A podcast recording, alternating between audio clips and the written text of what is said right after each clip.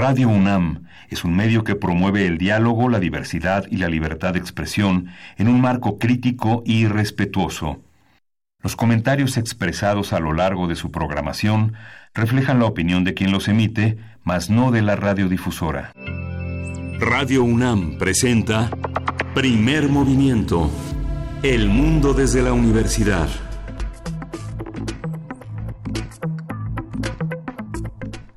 Hola, buenos días. Hoy es 30 de enero. Este miércoles son las 7, 6 de la mañana y estamos ya en la cabina de primer movimiento en Radio UNAM. Berenice Camacho, buenos días. Hola, muy buenos días, Miguel Ángel Quemain. Pues sí, aquí nos encontramos. Buenos días a todos ustedes que nos sintonizan en esta frecuencia universitaria del 96.1 de FM. Nos vamos de aquí y hasta las 10 de la mañana con muchos contenidos interesantes para acompañar su mañana de miércoles. Luisa Iglesias, ¿cómo estás? Buen día, Berenice Camacho. Muy buen día, Miguel Ángel Quemain. Y saludamos bien a todos los que están haciendo comunidad con nosotros, amaneciendo con noticias. Estábamos aquí fuera del aire diciendo, ¿y con qué empezaremos? Y y, no sé por qué, Berenice, se te ocurre.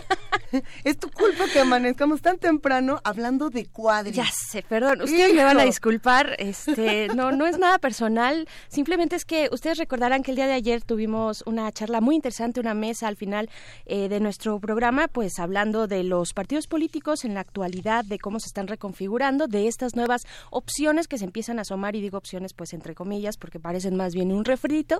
Ustedes díganos, arroba P Movimiento. Cada dirá. Eh, sí, exactamente, cada quien lo dirá. Pero bueno, eh, la nueva noticia al respecto es que Gabriel Cuadri, eh, ustedes recordarán, ustedes lo recordarán por aquella camioneta, esta combi que llevaba de arriba abajo con el Partido Nueva Alianza mientras era eh, candidato, candidato, fue candidato presidencial. Hoy también lo recordamos cuando dijo que si nos quitábamos a Oaxaca seríamos un país, este... Y guerrero. Y, guerrero, ¿no? Sí, no, que si nos los quitamos nos va mejor, dice Cuadri. Joyas, joyas las mm. que nos ha dado Cuadri, pues ahora nos, nos anuncia que tiene la intención, firme intención, de eh, formar eh, un partido político.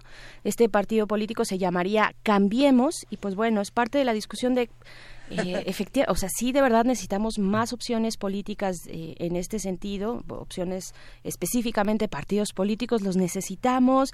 estamos en qué momento. Bueno, ayer lo platicábamos eh, a profundidad, muy interesante, y pues la cuestión es que ya tienen como el tiempo, eh, o sea, corre el tic-tac para aquellos que quieren hacer nuevas, instalar nuevas organizaciones políticas, porque pues bueno, los tiempos electorales así lo designan, ¿no? Generalmente cuando vemos esta, este tipo de llegadas de partidos políticos, eh, más pequeños, independientes, etcétera, eh, podemos ver las similitudes y el intento de, copia eh, que pueden tener a lo que ocurre en otros países. Cambiemos, por supuesto.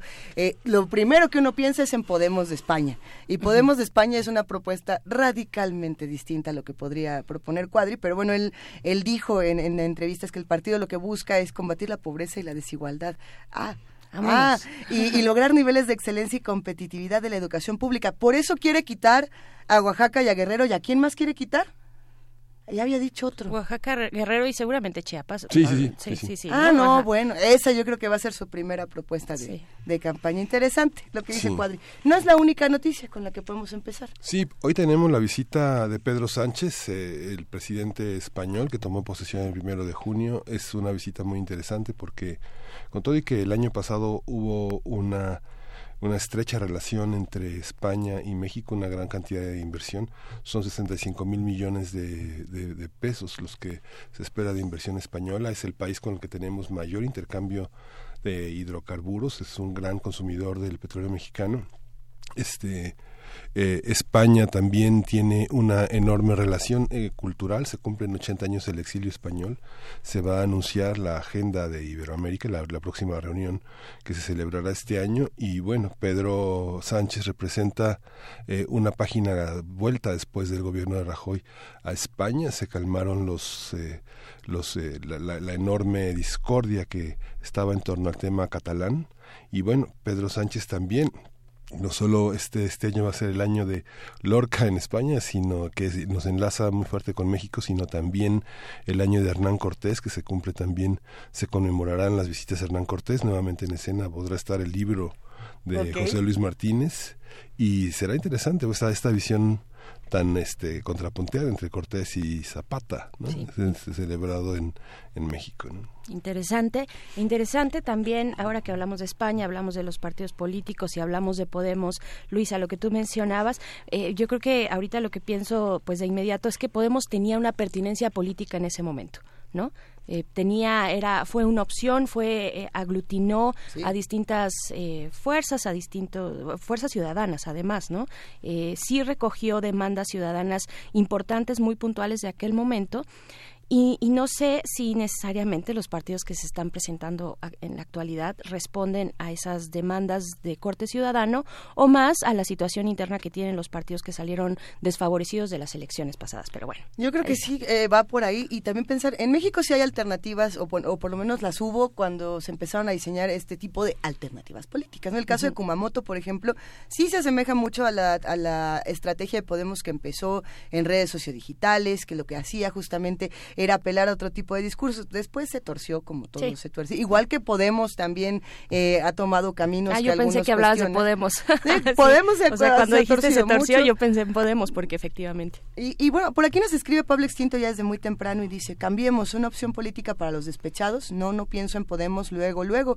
Bueno, Cuadre y Pablo Iglesias sí se parecen, eso es lo que nos dice Pablo Extinto. Rosario Martínez ya nos saluda y nos manda una imagen de que en Metepec están a cero grados. Pero bueno, con ese frío te abrazamos, Rosario, un abrazote y vamos a empezar a contarles qué tenemos hoy en primer movimiento. Hoy vamos a tener escucha y meditación, un trabajo, una propuesta Guillermo Tapia Arroyo, muy interesante. Él dirige el grupo Radio Hasta 107.9 de FM en Ensenada, Baja California y, bueno, propone una manera de escuchar y escucharnos, eh, de escuchar al mundo. Vamos a hablar con él. Vamos a hablar con, con Memo Tapia, que ya está por aquí, ya está del otro lado del cristal. Y ustedes tal vez recuerden que Memo fue colaborador en distintos espacios de Radio Universidad. Eh, ahora tiene su proyecto, eh, un proyecto colaborativo comunitario en Ensenada, Baja California, como bien lo mencionas, Miguel Ángel. Y pues nos, nos va a dar mucho gusto platicar con él. También después vienen las fonografías de bolsillo, porque es miércoles y a todos nos encanta Pavel Granados, escritor y director de la Fonoteca Nacional. Él nos viene a hablar en esta ocasión de Chelo Flores, La Flor que se tornó canción. Ay, qué bonito. Eso va a estar buenísimo. Sí, qué bonito. La Nota Nacional Administración de Justicia con la doctora Lorán Pantán, coordinadora del programa de transparencia en la justicia de México Evalúa. Ella ya ha estado en distintas ocasiones en primer movimiento y creo que será importante escuchar su punto de vista.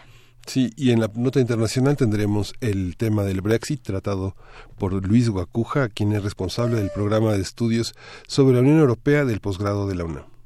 Así es, y más adelante en nuestra mesa y después de la poesía necesaria, por supuesto. ¿A quién le toca la poesía necesaria? A ti. ¿No, ¿No te toca? ¿Me toca a mí? Sí. Órale, ya estamos, ya estamos, las, nacimos listos para esta poesía necesaria. Pero tenemos más, tenemos, más. tenemos nuestra mesa del día. Vamos a hablar del CISEN, de este, pues de esta noticia que ha estado dando vueltas en distintas conversaciones a partir de la, eh, pues, comunicación, la, la, declaración del presidente de la República que dijo que bajo un decreto se abrirían, se abrirían los eh, archivos del CISEN, estos archivos que, bueno, ya lo hemos mencionado, que no contendrán eh, en, en, sus, en su interior, pues bueno, hablaremos desde la perspectiva del derecho a la información y las labores de inteligencia con este tema del CISEN. Para ello estará eh, María de Becky, coordinadora de Derecho a la Verdad de Artículo 19.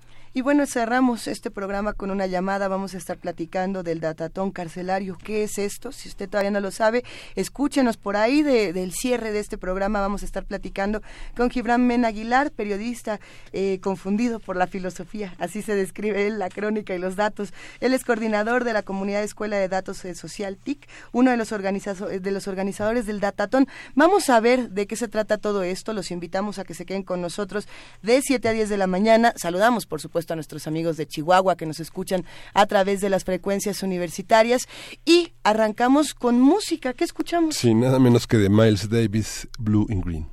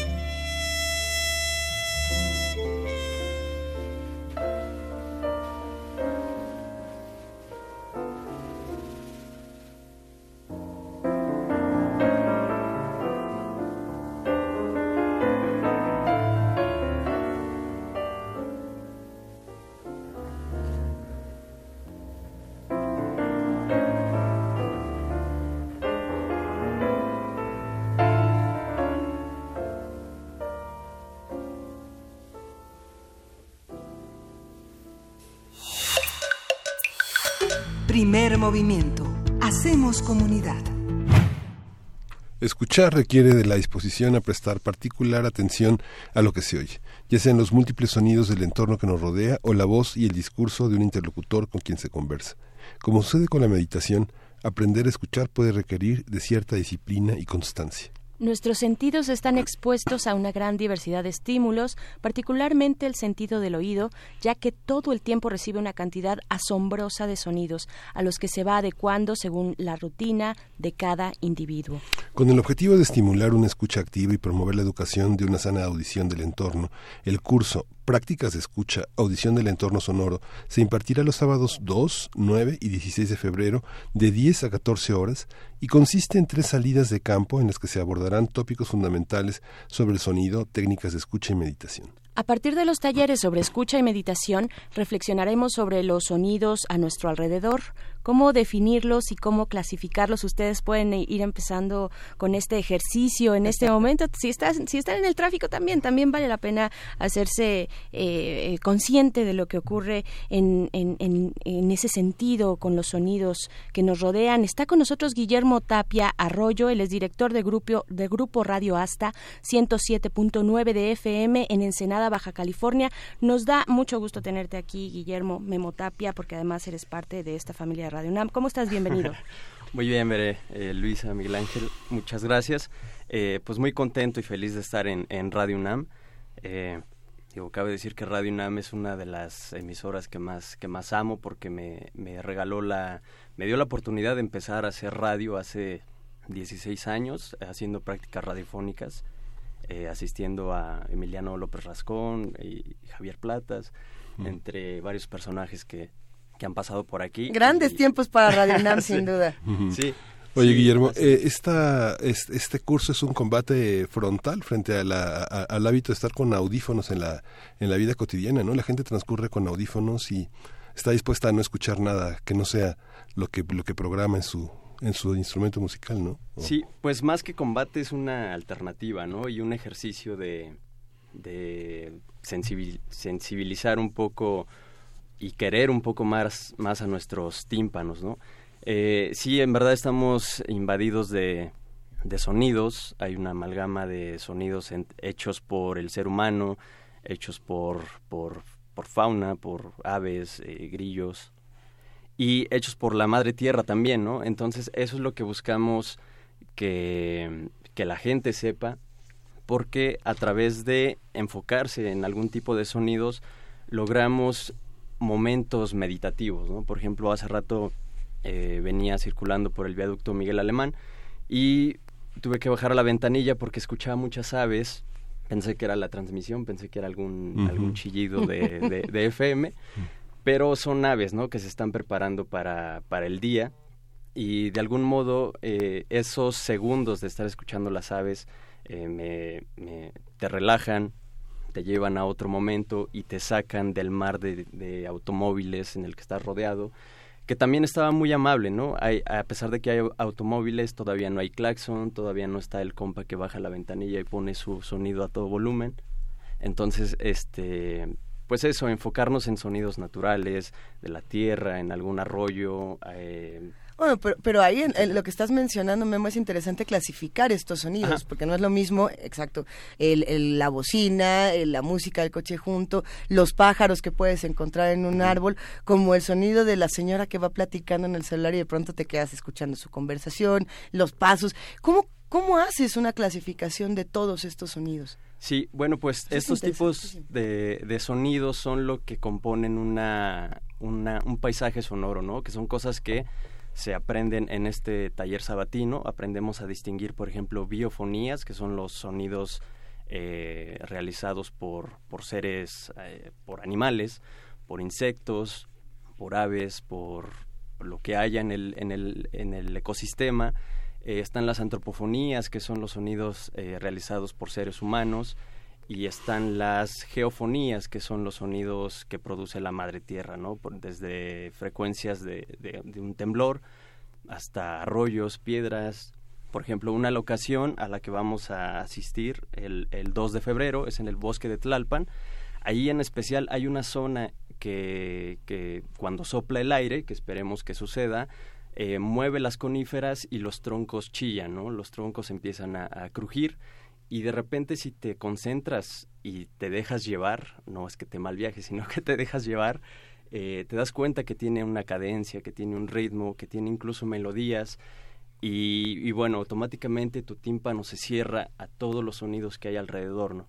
Entonces eso, eso es un ejercicio también de, de meditación sonora, además de otras muchas que hay, ¿no? Por ejemplo, la sonoterapia, que ya tiene que ver con cuencos eh, tibetanos, algunos mantras, que bueno, si nos da tiempo haremos algo, algo de eso también, ¿no?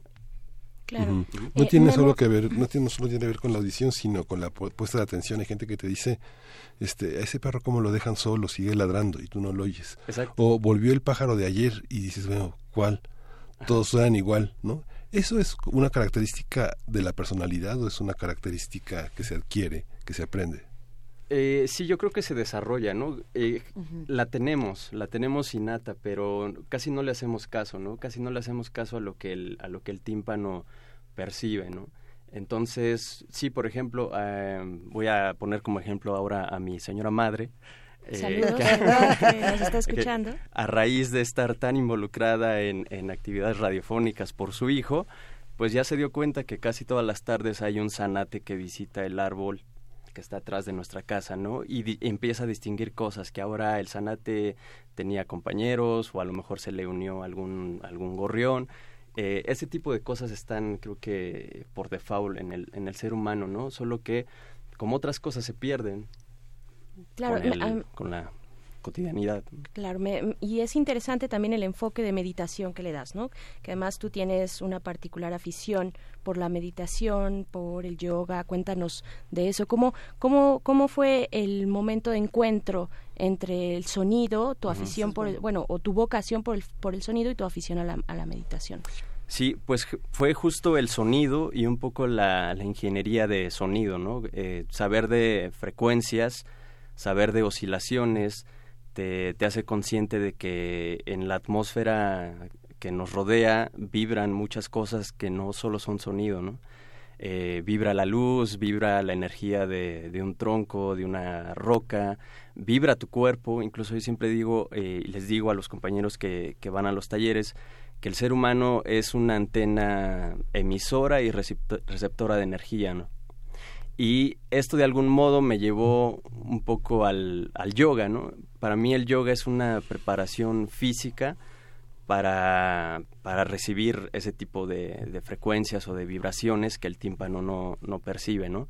Y bueno, ese fue mi, mi pretexto para entrar al yoga y algunos ejercicios de, de esta práctica las las llevamos a cabo en, en los talleres, ¿no? Primero para como preparación física, que el cuerpo esté eh, suelto sin ningún tipo de, de, resistencia, ¿no? Porque muchas veces eso es lo que falla, ¿no? La, resistencia que tenemos eh, a, ciertos momentos, ¿no? A que no deben pasar porque perdemos tiempo o porque me, me, descuido y de algún modo hay que estar como que alerta a, a todo, ¿no? Entonces va, va por ahí. Procuramos que estos ejercicios eh, los lleven a cabo los alumnos una vez al mes o ya si quieren una vez a la semana y poco a poco así se van a dar cuenta que el, cuerpo fluye y van a escuchar cosas, por ejemplo, en la noche eh, hay eco de todo esto que en el día se junta en la atmósfera, todos estos sonidos que se juntan en la noche vibran un poco más y, y bueno, al punto de poder percibir esas vibraciones en la noche, ¿no? Que es un poco poco difícil y hasta a veces un poco molesto porque se siente como como como un poco de presión en la en la cabeza, ¿no? Pero pues bueno. Para ti que tienes ese oído Y es que hay seres que hay seres que la, vibración justamente es, ese modelo, es ese paradigma, como en el caso del murciélago y muchos seres que vibran con las vibraciones y los objetos cobran forma a través de ellos, ¿no? Que es el aquí y el ahora que anuncia el budismo y el yoga, ¿no? Exactamente, sí, y ya clavándonos un poco más, por eso se habla de, elevar frecuencias o de, o de frecuencias eh, bajas, ¿no? Digo, eh, hay definitivamente hay cosas que no que no percibimos en, en sonido o en luz, que, que, bueno esperamos que les que les funcione también mucho a los a los asistentes. Además de que también eh, forma un poco, bueno, genera un poco más de creatividad en las, en las labores, digo, ya enfocándonos a la, a la radio, a la publicidad, a la comunicación o mercadotecnia, eh, ser sensible a los sonidos que nos rodean eh, automáticamente te crean, te generan creatividad y sensibilidad a la hora de, hacer algún tipo de producto audiovisual, ¿no? no se trata de aglomerar sonidos o de hacer diseños sonoros eh, súper dinámicos y embarrados de, frecuencias o efectos, ¿no? sino que es, es llevar esto, por ejemplo, a la radio. A nosotros nos ha funcionado mucho a que la radio suene humana, suene real y cercana, ¿no? Eh, en, en, nuestro país tenemos una tradición interesante de paisajes sonoros y de paisajistas sonoros.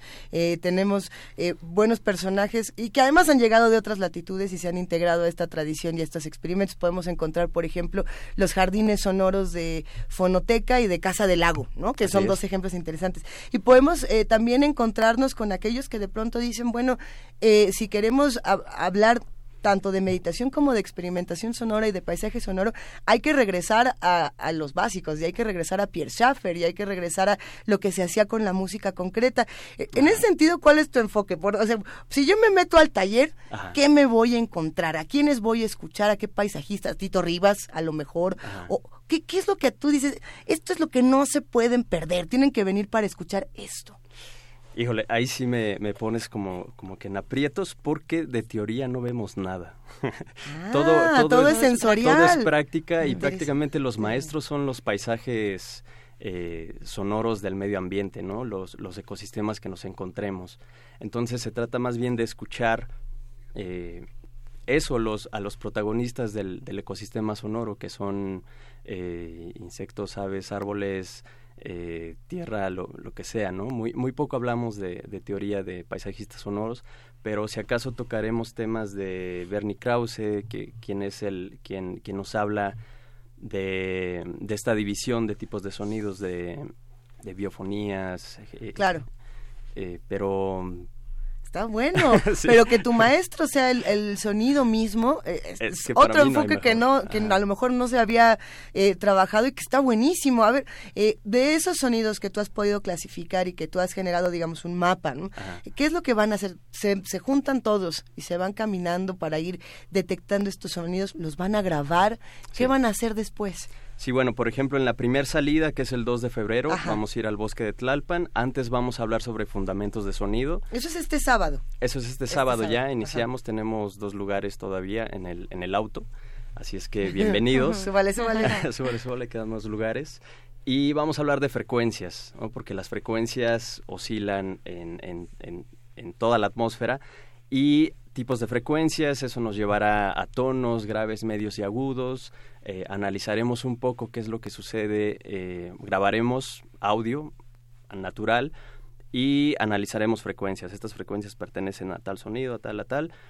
Y finalmente haremos una caminata sonora eh, visitando estos puntos especiales, bueno, que se han localizado en el bosque de Tlalpan para grabarlos. Y finalmente el, el, asistente se llevará el audio en, en WAP. Hablaremos también, por ejemplo, en la segunda sesión que vamos al lago de Guadalupe, eh, en la periferia de la Ciudad de México, por Cuautitlán Izcalli. Eh, hablaremos de micrófonos, a, mí me encanta llamarles tímpanos mecánicos porque eso es lo que son, ¿no? Son una, eh, una simulación de nuestro tímpano humano. Entonces hablaremos de tímpanos, condensadores, dinámicos, qué tipos de micrófonos se pueden utilizar para grabar eh, landscape, qué tipo de micrófonos se pueden utilizar para grabar eh, voz en ambientes. Y así sucesivamente, por ejemplo, el 3, que es la, la última práctica de escucha en, en los humedales de Cuemanco.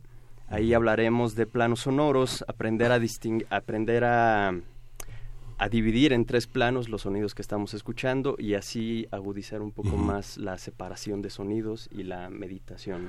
Antes de concluir esta conversación, vamos a escuchar del grupo Radio Hasta un audio especialmente capturado para este, ah, con este propósito, es Lago de Guadalupe. Venga. Eso.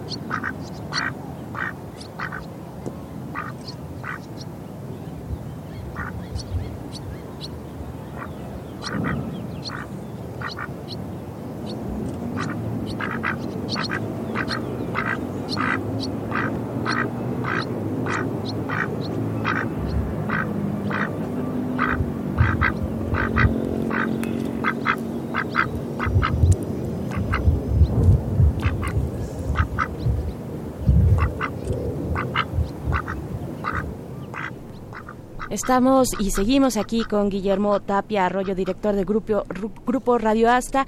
Memo, ¿qué estamos escuchando en este momento? Eh, lo que escuchamos, animales que están ahí. Sí, lo que escuchamos fue una, una postal sonora que hicimos para el World Listening Day, que, es un evento eh, mundial radiofónico de, bueno, de escucha, que se realiza en julio.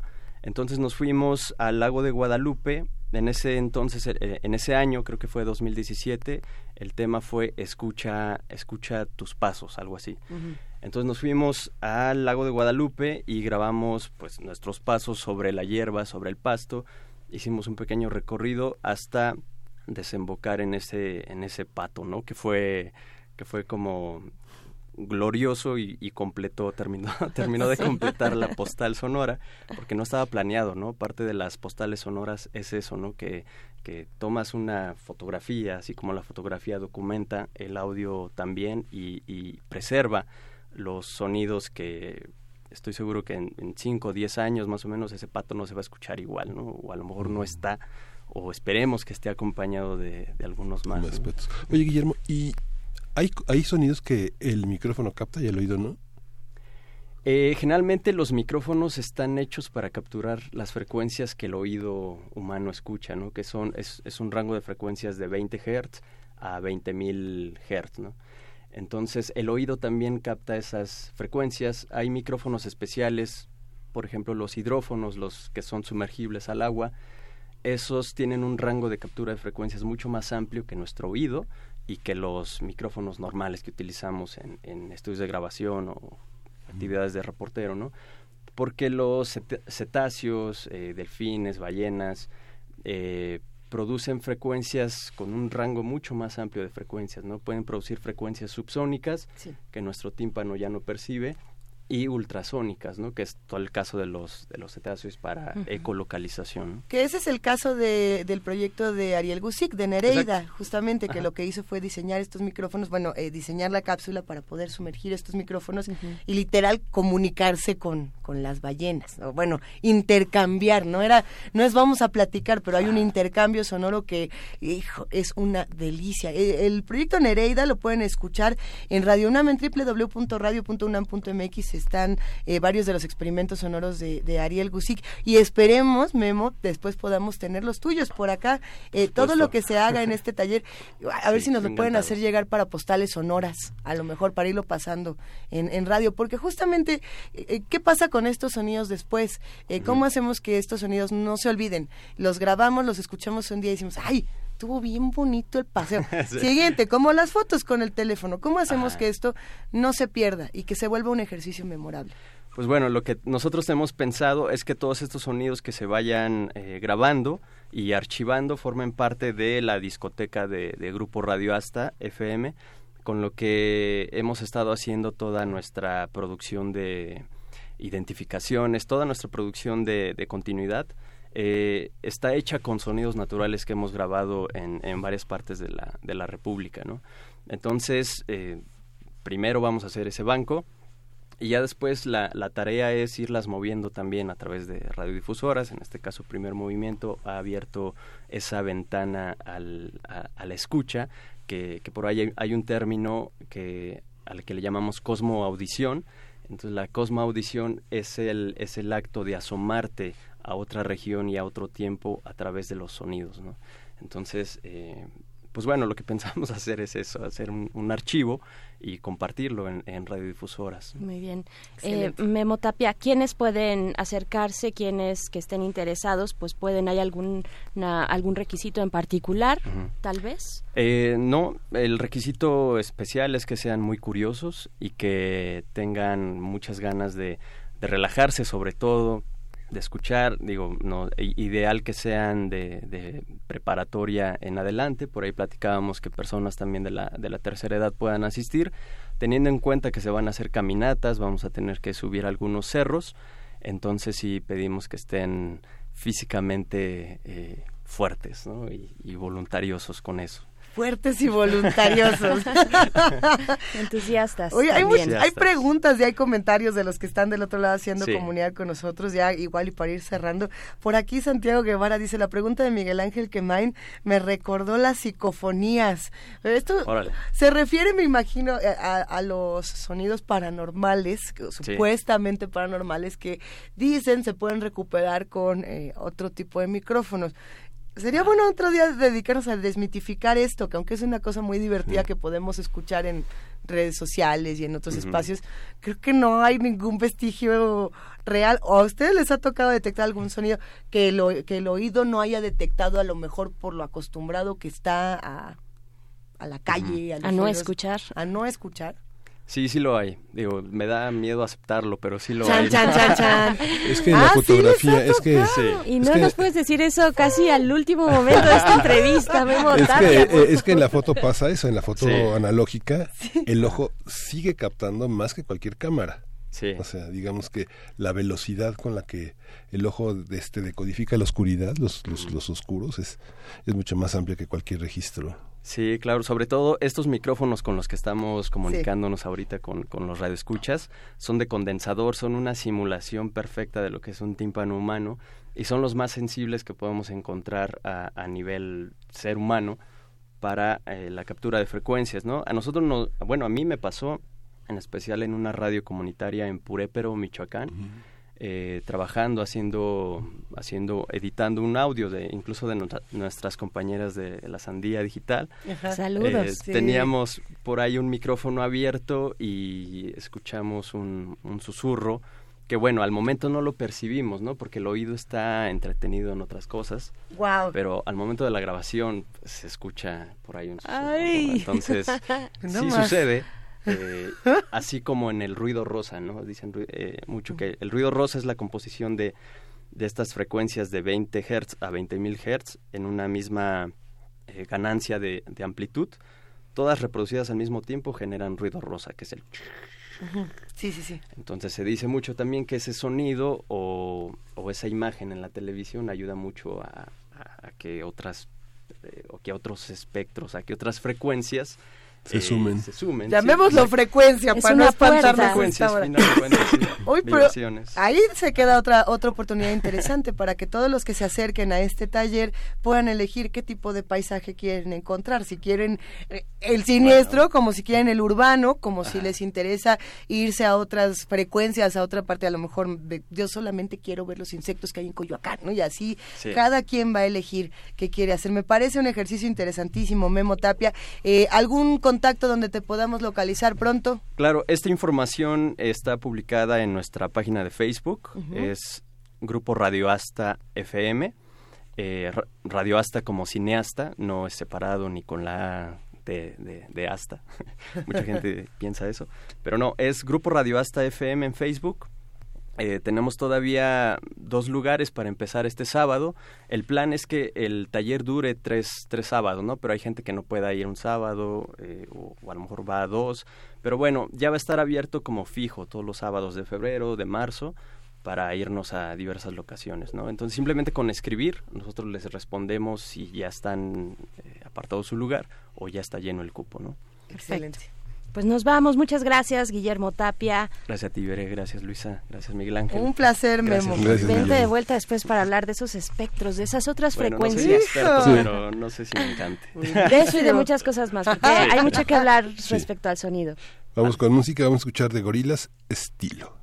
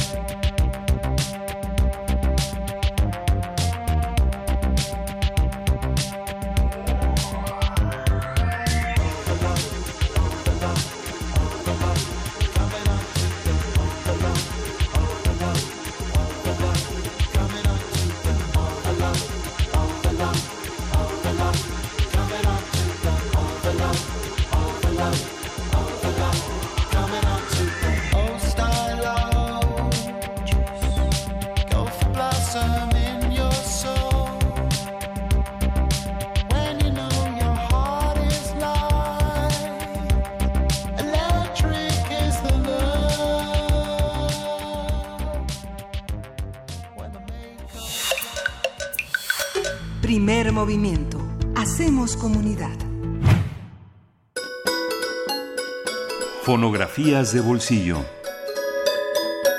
Y una vez más las fonografías de bolsillo comenzaron antes de que los micrófonos se abrieran porque ya estábamos platicando con Pavel Granados, escritor y director de la Fonoteca Nacional. Queridísimo Pavel, bienvenido. Ay, Luisa, muy buenos días. Ya hay mensajes, Pavel, preguntándote si es Chelo Flores o si es Chela Campo o qué Campos. Campos Ah, no, cuál? pues con Chela Campos iniciamos nuestras fonografías de Así bolsillo. es. Porque fue la afortunada primera intérprete de Bésame Mucho hace muchos, muchos años. Y ahora voy a hablar rápidamente, porque dijiste la otra semana que algunas historias mías acaban diciendo que fui a tocar a la puerta. Y ya se había muerto. cantante. Sí. No, estaban vivas. Ay, bueno, Sí. pues, algunas, Algunas, sí. contado unas muy algunas muy trágicas. Trágicas. Pues luego te cuento otras más trágicas. Bueno, no tanto trágicas, sino quizá emocionantes Eso. porque porque me tocó ir una vez y no sé si al- alguien ha ido al Panteón Jardín donde está el lote de au- de actores, bueno, Sí. de artistas porque sí hay de todo y sobre todo están todas estas voces están prácticamente ahí, entonces digo a las que les fue bien porque tienen ahí alguien que les acuerde de ellos. Bueno, quién sabe hasta qué punto, ¿no?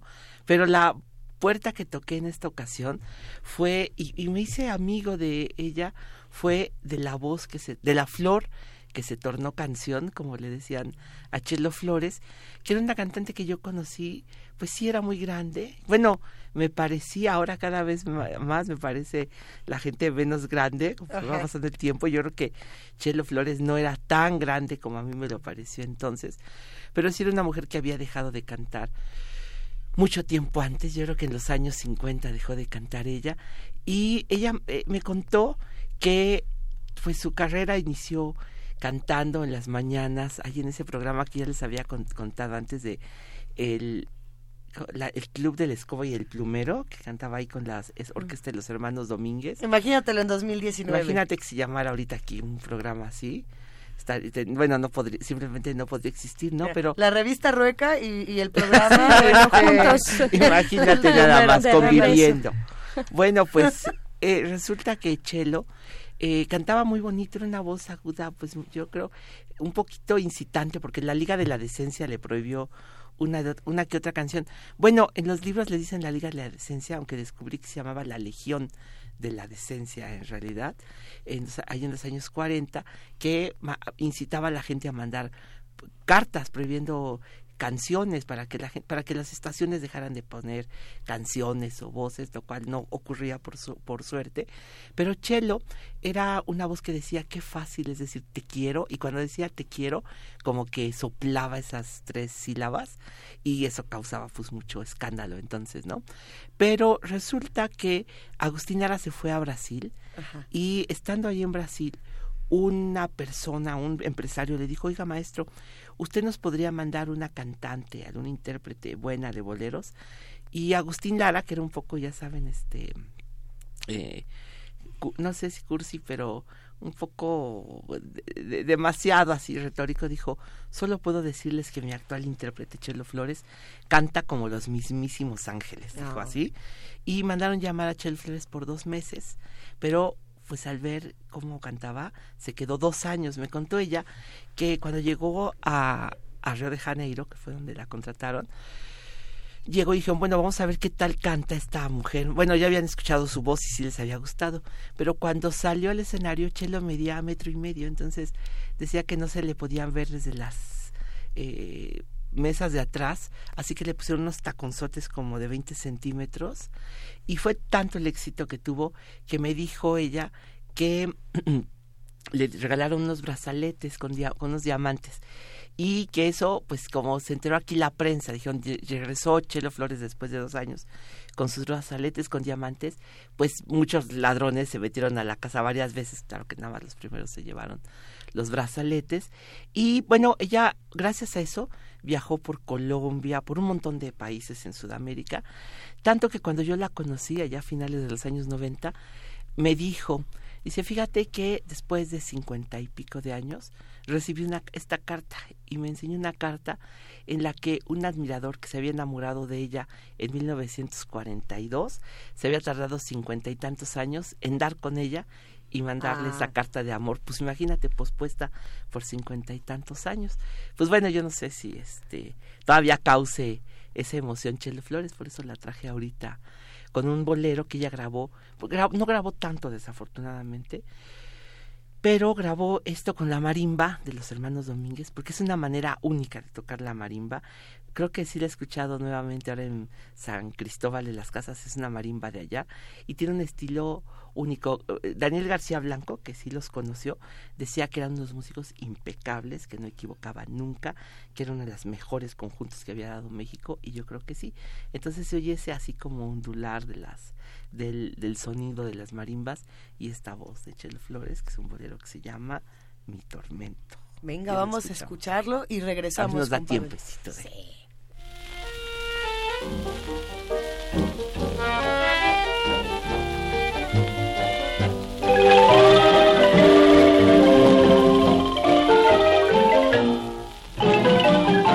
Si alguna vez pudiera saber que eres tú mi tormento, lo que tú me haces a mí ya no tiene perdón.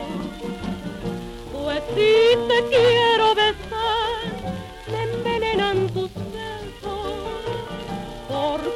tú siembras el mal sobre mi corazón. Quisiera que no fueras así, que tuvieras otra alma, que no me hiciera sufrir, pero no puede ser. Y yo no sé de olvidar, porque no puedo, mejor me muero dejarte de amar.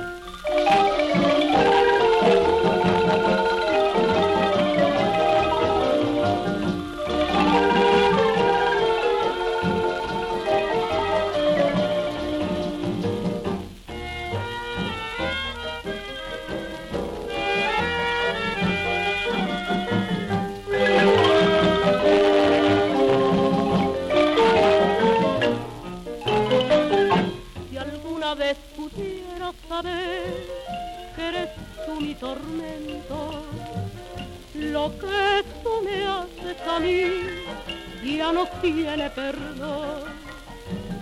Pues si te quiero besar, me envenenan tus besos, porque tú siembras el mal sobre mi corazón. Quisiera que no fueras así, que tuvieras otra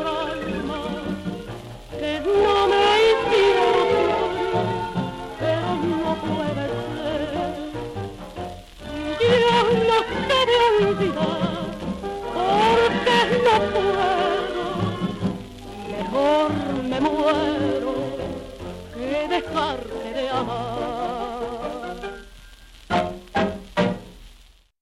Qué maravilla, Pavel Granados. Pues ¿Qué- esta qué- es Mi cuál- Tormento. Espero que haya gustado, es una canción muy bonita, mí me gusta muchísimo esta grabación. De aquí te vas a un Me voy evento- ahorita a la Fonoteca Ajá. Nacional. ¿Qué, qué pasa Porque a 10 las 14? 9 de la mañana vamos a hacer un foro porque está se va a hacer una ley para proteger la memoria oral de la Ciudad de México y entonces se nos ocurrió, bueno, el, el Congreso de la Ciudad de México nos pidió el espacio para realizar un foro, se nos ocurrió, tenemos ahí una colección de voces del Sí. mi- movimiento de 1968, el movimiento estudiantil, entonces vamos a presentarlas a- con una con unas mesas va a estar Alfonso Suárez del Real, el secretario de Cultura de la Ciudad de México, Gabriela Osorio, la presidenta de la Comisión de Cultura de la de, las, de la Cámara de Diputados de la Ciudad de México, Mardonio Carballo, este director de Culturas Populares, y van a estar eh, Elenita Poniatowska, que pensamos que sería increíble que nos hablara de por qué ella ha recurrido a la memoria, a la voz, ¿no? A la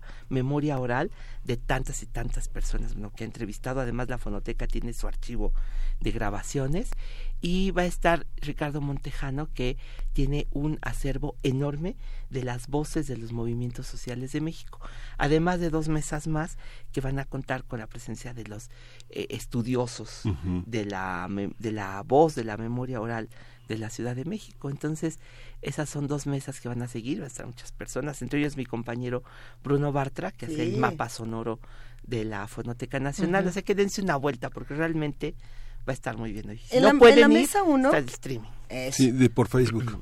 Por Facebook, ajá. En la mesa uno está Bruno Bartra, que va a estar buenísimo. Pero a mí se me antoja también muchísimo la mesa dos, porque va a estar Eugenia Alier Montaño, que ella ha estado muchas veces aquí en Primer Movimiento Ah, hablando de, de memoria histórica, ¿no? Y que tiene además como todo este acervo intelectual. Está muy- Ay, yo creo que sí, va estar sí, muy sí, va a estar muy bien, muy bien. Sí, que es memoria de movimientos sociales. Sí, van a estar autores Justo. de varios libros dedicados a la, a la memoria qué oral. Hay un libro que se llama Un ciclo de historia oral y van a Ay, hablar qué de él. padre, Entonces, sí, increíble. sí va a estar muy bien. Ay, ojalá puedan ir, creo que va a Ahí estar estaremos.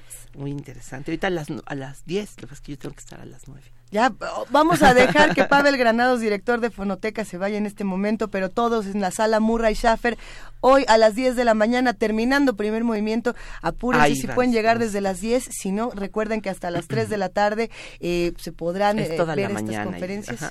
Y la transmisión en streaming ya quedó. Así es. Perfecto, Pavel, pues Bueno, muchísimas pues, gracias. Muchas gracias a ustedes. Nos vemos aquí. Hasta la próxima semana. ¿Qué vas, ¿De qué vas a contar la próxima semana? Ah, pues otra cantante de estas que me tu- tuve suerte de conocer. De estas. Que, de, estas, de- de estas de estas De estas que traemos.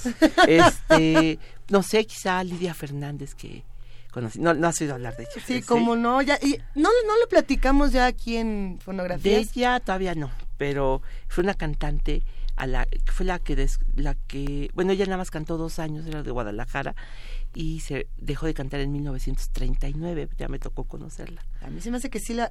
Hay que... bu- Ahora, ahora nos vamos al podcast a buscar... a- Pavel, muchísimas gracias. bueno Nos escuchamos Luisa nos vemos semana. aquí el miércoles Y les recordamos que a partir de la segunda hora vamos a estar hablando en nuestra nota nacional sobre administración de justicia y también vamos a estar tocando en la internacional el tema del Brexit. Así Sí. que quédense con nosotros. ¿Tú te acuerdas, Luisa, que en diciembre pasado en Jalisco se asesinaron 48 mujeres? 32 con arma de fuego, este 5 estranguladas y las demás golpeadas. Y ayer dieron los diputados el albazo para que desaparezca en Jalisco el Instituto, el Instituto de las Mujeres. Hay una enorme protesta, una oficinita al final del, cas- del pasillo para que se atienda este tema tan importante en Jalisco. Pero bueno, esa es, esa es, esa es la administración. Así, así vamos a cerrar esta primera hora y regresamos a la segunda para ver cómo nos organizamos y cómo nos volvemos más que observadores, actores de esta realidad. Síguenos en redes sociales. Encuéntranos en Facebook como Primer Movimiento y en Twitter como arroba PMovimiento. Hagamos comunidad.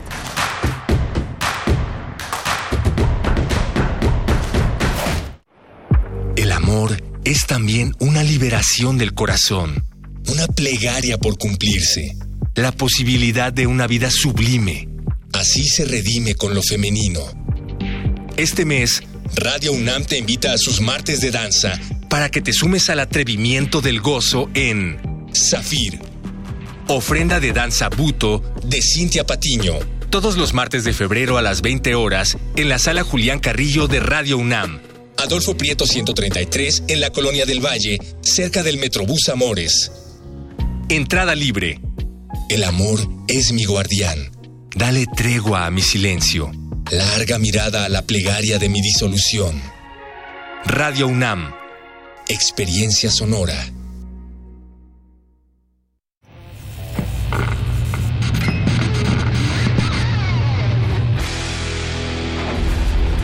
Por cortesía de cuando el rock dominaba el mundo, un minuto de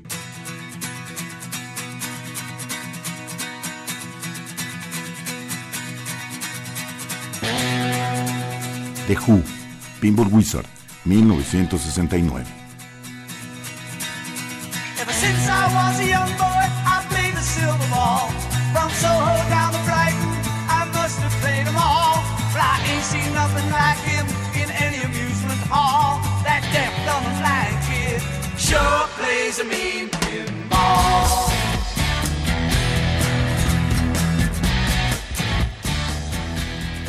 Escúchanos todos los viernes a las 18.45 horas por esta frecuencia.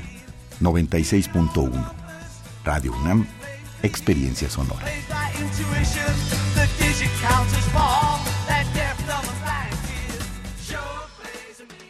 Soy Julián Herbert. Soy Mario Velatín y estoy en descargacultura.unam. Disfruta. Una de las voces de punto de partida, Ana Emilia Felker, ganadora del Premio Nacional de Periodismo 2015.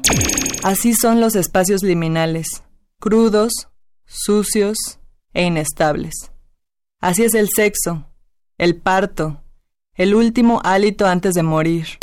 Mucha cultura al alcance de un clic. www.descargacultura.unam.mx El PT seguirá de tu lado. Fue mucha la confianza depositada en el Partido del Trabajo, la cual se traducirá en respetar y honrar el mandato del pueblo. El cambio que tanto anhelamos. Asumamos juntos el reto que representa la nueva etapa de México. Participa, acércate al Partido del Trabajo. Vamos a cumplir lo prometido. No te vamos a fallar. El PT está de tu lado. Antiguo Colegio de San Ildefonso invita a la exposición Nacimiento, Miradas en el Tiempo. Reúne más de mil figuras de barro elaboradas por el artesano veracruzano Felipe Nieva en la primera mitad del siglo XX. Las piezas son personajes bíblicos como Adán, Eva, José, María, Jesús, San José pidiendo posada, el nacimiento del niño Jesús y los Reyes Magos. Nacimiento, Miradas en el Tiempo se puede visitar en el antiguo Colegio de San Ildefonso, centro histórico de la Ciudad de México. Abrir un libro. O leerlo. Terminar una página. Un capítulo nuevo. Devoremos libros, porque leer es descubrir. Es un choque de galaxias. Es posibilidad. Es viajar. Alimentémonos de palabras. Leer genera anticuerpos. Fecunda la memoria. Así que leamos juntos. Construyamos caminos de pensamiento. Radio UNAM, en vivo, desde la 40 Feria Internacional del Libro del Palacio de Minería. 22 de febrero y 1 de marzo de 5 a 7 de la noche. 23 y 24 de febrero, 2 y 3 de marzo de 3 a 5 de la tarde. Demos un paseo por la ciudad de los libros. Radio UNAM, experiencia sonora.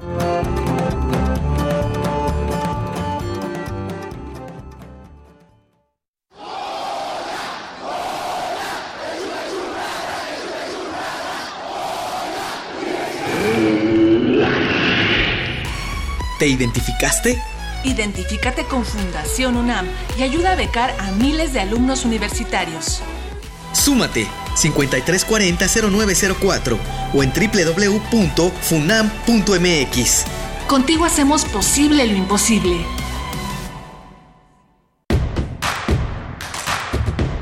Queremos escucharte. Llámanos al 55 36 43 39 y al 55 36 89 89. Primer movimiento. Hacemos comunidad. Son las 8 de la mañana con 4 minutos. Sí, hoy es miércoles. Hoy es miércoles. Ya es miércoles. Ya, Luisa. Hijo, que se siente como es lunes. miércoles. Se siente como lunes 30 de enero. Eh, saludamos a todos los que están haciendo comunidad con nosotros, si les parece bien. Eh, aquí Adam Beldarray nos mandó una pesadilla y le Ah, mandamos un abrazote. Una pesadilla sonora. Es que ya ves lo que despiertas, Miguel Ángel, con Sí. esto de los sonidos que uno no puede escuchar. A ver, a ver, a ver, a ver, a ver, aquí está. Adam Beldarrain. Buenos días amigos, les contaré que una vez tuve una pesadilla sonora, todo fue más o menos así.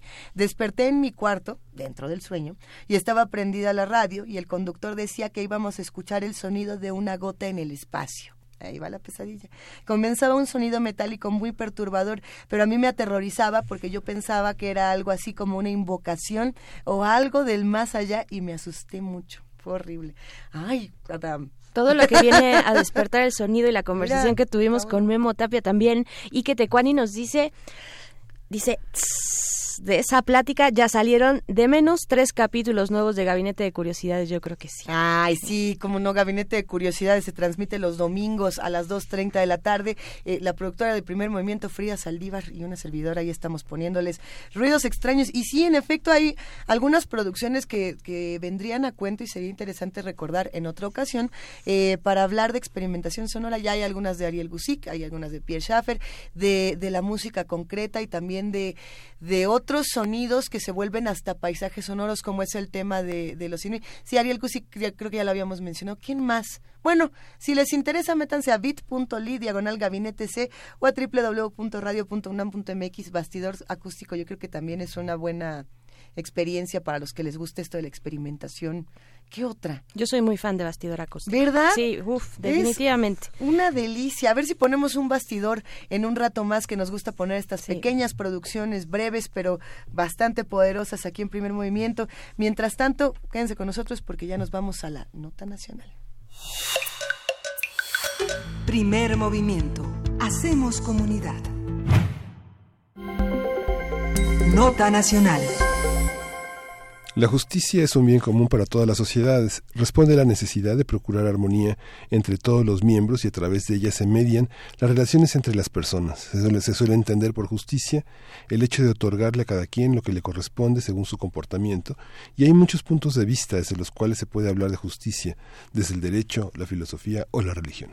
En México, los organismos encargados de proporcionar justicia se enfrentan a un momento complejo, lo sabemos, la batalla contra el robo de hidrocarburos, el llamado huachicoleo, a nivel nacional comenzó con ciertas medidas que aparentemente han conseguido disminuir el robo de hidrocarburos de manera considerable. Sin embargo, no queda claro cuál es el siguiente paso de la estrategia en términos de justicia. Por otro lado, en Michoacán se mantienen bloqueos en las vías férreas por parte de docentes, miembros de la Coordinadora Nacional de Trabajadores de la Educación, quienes reclaman el pago de sus salarios y prestaciones atrasadas. Dicho bloqueo ha provocado pérdidas de alrededor 7.600 millones de pesos a empresas que demandan al presidente no tolerar la ilegalidad de quienes mantienen el bloqueo.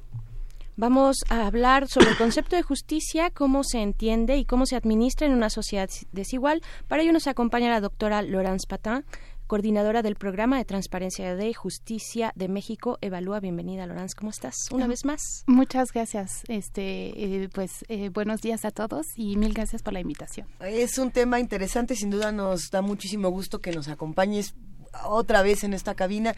Eh, discutíamos fuera del aire cómo entrarle, porque no es un tema sencillo y porque además ha despertado eh, una serie de polémicas y de peleas entre los que hacen comunidad con nosotros, los que están en los distintos espacios de poder en nuestro país.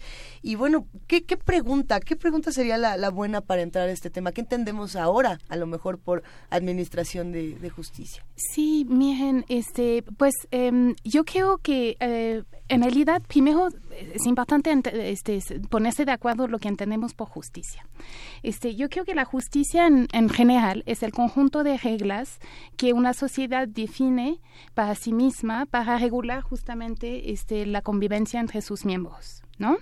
Este, ahora, eh, hay diferentes niveles en que podemos entender la justicia. Eh, desde, el ámbito, eh, desde el ámbito moral, digamos, este, podríamos pensar que la justicia este, depende mucho de lo que se define en una sociedad por el bien y el mal, ¿no? Este, los niños tienen una percepción muy intuitiva de lo que es lo justo. Uh -huh. este, por ejemplo, un niño te va a decir, ¿por qué yo me tengo que acostar temprano si tú te puedes eh, quedar este un poco más tarde este antes de, de, irte a dormir, ¿no? Esto es injusto. Este, es una esto, pregunta válida. Sí, sí yo creo claro. que sí. Pero digamos, este, eh, hay un conjunto de reglas, este, obviamente uh -huh. hablábamos de, eh, hablabas, mencionabas, este, Miguel Ángel, lo de la religión, este, es, es un, es un ámbito donde se establecen reglas de lo que está bien y mal y lo que es lo justo. Este, en general, en términos morales, creo que que todos podemos aceptar el hecho de que la desigualdad, por ejemplo, no es este, justa, ¿no? Ahora, está otro este, ámbito que es el ámbito legal. Este, allí las, la justicia eh, en realidad define, este, se define por las leyes que escoge una sociedad, que esto ya es otro nivel, ¿no? Este, estas leyes, este, de, normalmente uno esperaría en una sociedad que sean justas, pero este, justas en, en, términos morales, digamos, uh -huh. pero a veces no es el caso. Este, yo, yo quisiera tomar un ejemplo. Este, que creo que define mucho este, pues, el- lo que una misma sociedad este, piensa que es este, lo justo. Eh, alguna sociedad puede decidir que lo justo es que todos paguen el mismo eh, nivel de impuestos, independientemente de cuánto gane uno. Otra sociedad puede decidir que en realidad lo justo este, y lo legal, en ese caso, este, es que cada uno este, pague impuestos de acuerdo a su nivel de ingreso. Es, es otra visión de las cosas.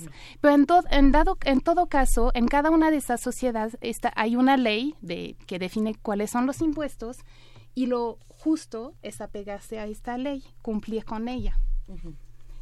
¿Me siguen? Sí, sí, sí. Es que bueno, lo que planteas es muy interesante porque bueno, pareciera que la base es la desigualdad, pero con el ejemplo que pones de los niños, digamos, hay territorios en los que hablamos de la asimetría, ¿no?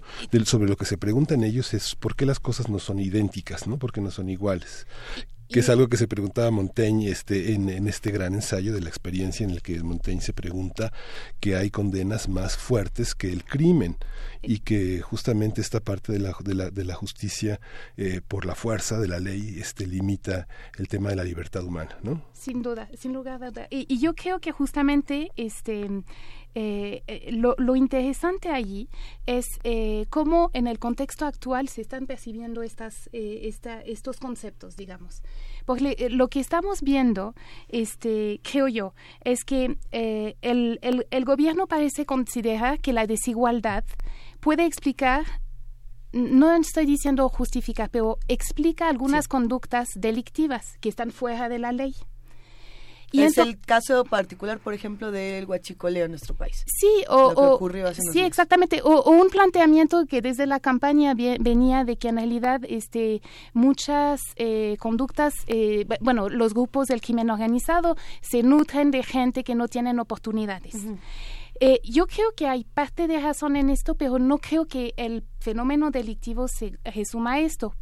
Y, y una, o sea, una ilustración de esto es que hay muchas pe- personas pobres que no entran en, tema, en, en, en actividades delictivas, digamos. ¿no? Entonces, digamos, la, la, la identidad entre eh, desigualdad o pobreza y conductas delictivas me, me parece que puede ser hasta cierto punto este, peligrosa y Ujú. reductiva, ¿no?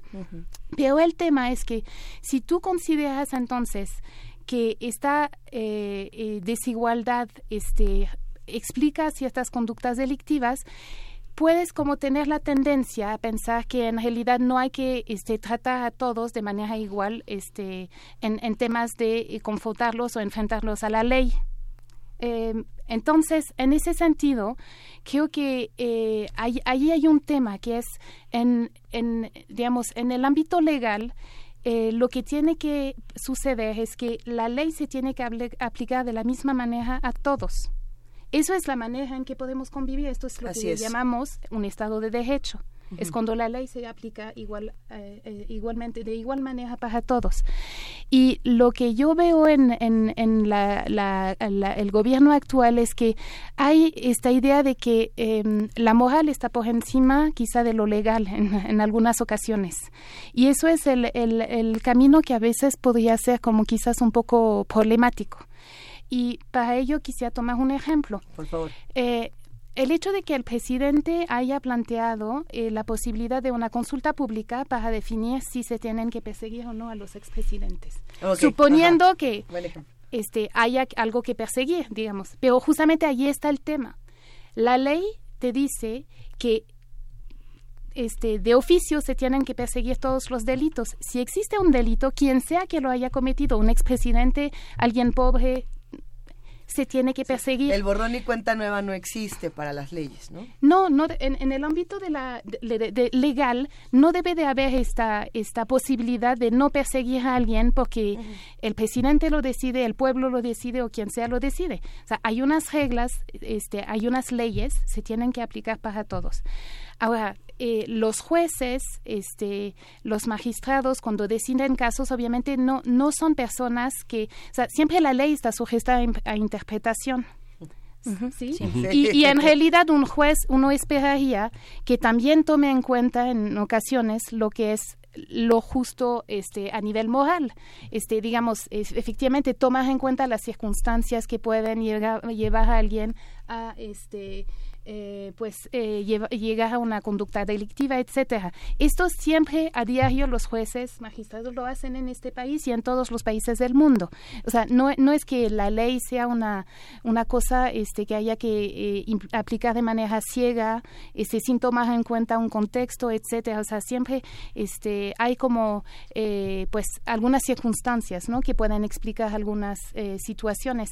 Pero digamos que de manera general, si hay un delito que persigue, se tiene que este, aplicar la ley. Claro.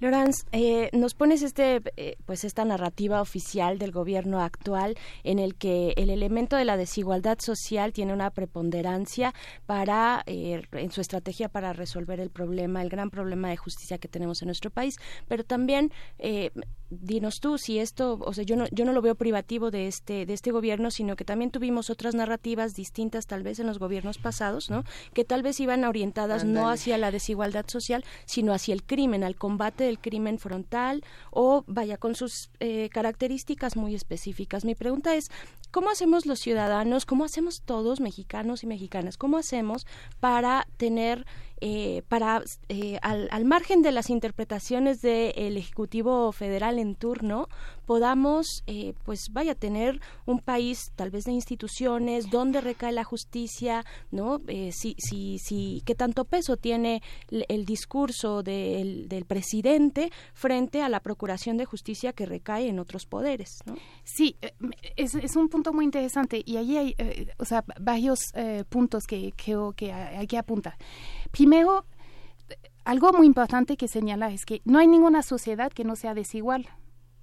O sea, quisiéramos a lo mejor, y hay algunas sociedades y, países y naciones que han intentado ir para hacia sociedades más iguales, igualitarias, con sus diferentes problemas, ¿no? Este, pero lo que quiero decir es un es un hecho que no hay ninguna sociedad que sea completamente eh, que, que permita, o sea, e, esta igualdad, ¿no? Entre todos. Y de hecho, por eso existe en parte, por, eso existen pues conflictos entre personas, conflictos sociales, etcétera, y le toca al, aparato de justicia resolverlos. Y, y, ahí apuntabas algo muy importante. Para esto, este, o sea, cada gobierno llega con su idea de lo que es lo justo a nivel moral, pero para esto tienen que cambiar leyes para que éstas se apliquen o sea, que, o sea, que su, a lo mejor tienen que en sus leyes decir, bueno, para mí lo justo es esto y entonces va a ser lo legal. Y así pueden cambiar la realidad de un país. Pero lo que no se puede hacer es negar las instituciones, las reglas que ya existen y decir que vamos a decidir por criterios que no sean los legales, que okay. yo. Digo, eso es mi punto de vista. Ahora, no piensen que soy como, o sea, yo soy muy sensible a lo que es la realidad de este país o, de cualquier país en términos de desigualdad. Yo creo que hay mucho que hacer para eh, este, eh, mejorar las cosas y yo creo que eso es algo a, los, a lo cual todos tenemos que aspirar. En, sí, lo que pasa es que el pueblo no es una abstracción, ¿no? No. O sea, digamos que por eso se eligen jurados, por eso se eligen este, capacidades eh, específicas para juzgar determinadas cosas. ¿no? Exactamente. Caeríamos en el mismo tema con la migración. ¿Se van? ¿Por qué se van? ¿No? ¿Por qué se van? las personas porque eh, hay desigualdad o porque quieren otras formas de libertad y otras opciones. No, no y, y, de hecho el tema de la migración es interesante. Lo que puedes hacer es este, justamente hacer que no sea ilegal este, este el hecho de eh, pasar por México, este, o sea, hacer que el trato a las personas, esto lo puedes cambiar y es lo que por sus políticas, sus declaraciones y las políticas que están implementando parece que están quieren tener una un acercamiento más humanitario a lo que es la migración. No me parece que esto está mal, pero mientras se haga de manera este justamente este legal digamos no hay maneras de hacerlo este esto no me parece que esté como que que una cosa vaya en contra de, lo, de, lo, de la otra. Justamente lo que quiero decir es que hay maneras de eh, intentar hacer que tu sociedad sea más igual, este, menos desigual, para decirlo así. Este, eh, y entonces en ese sentido este,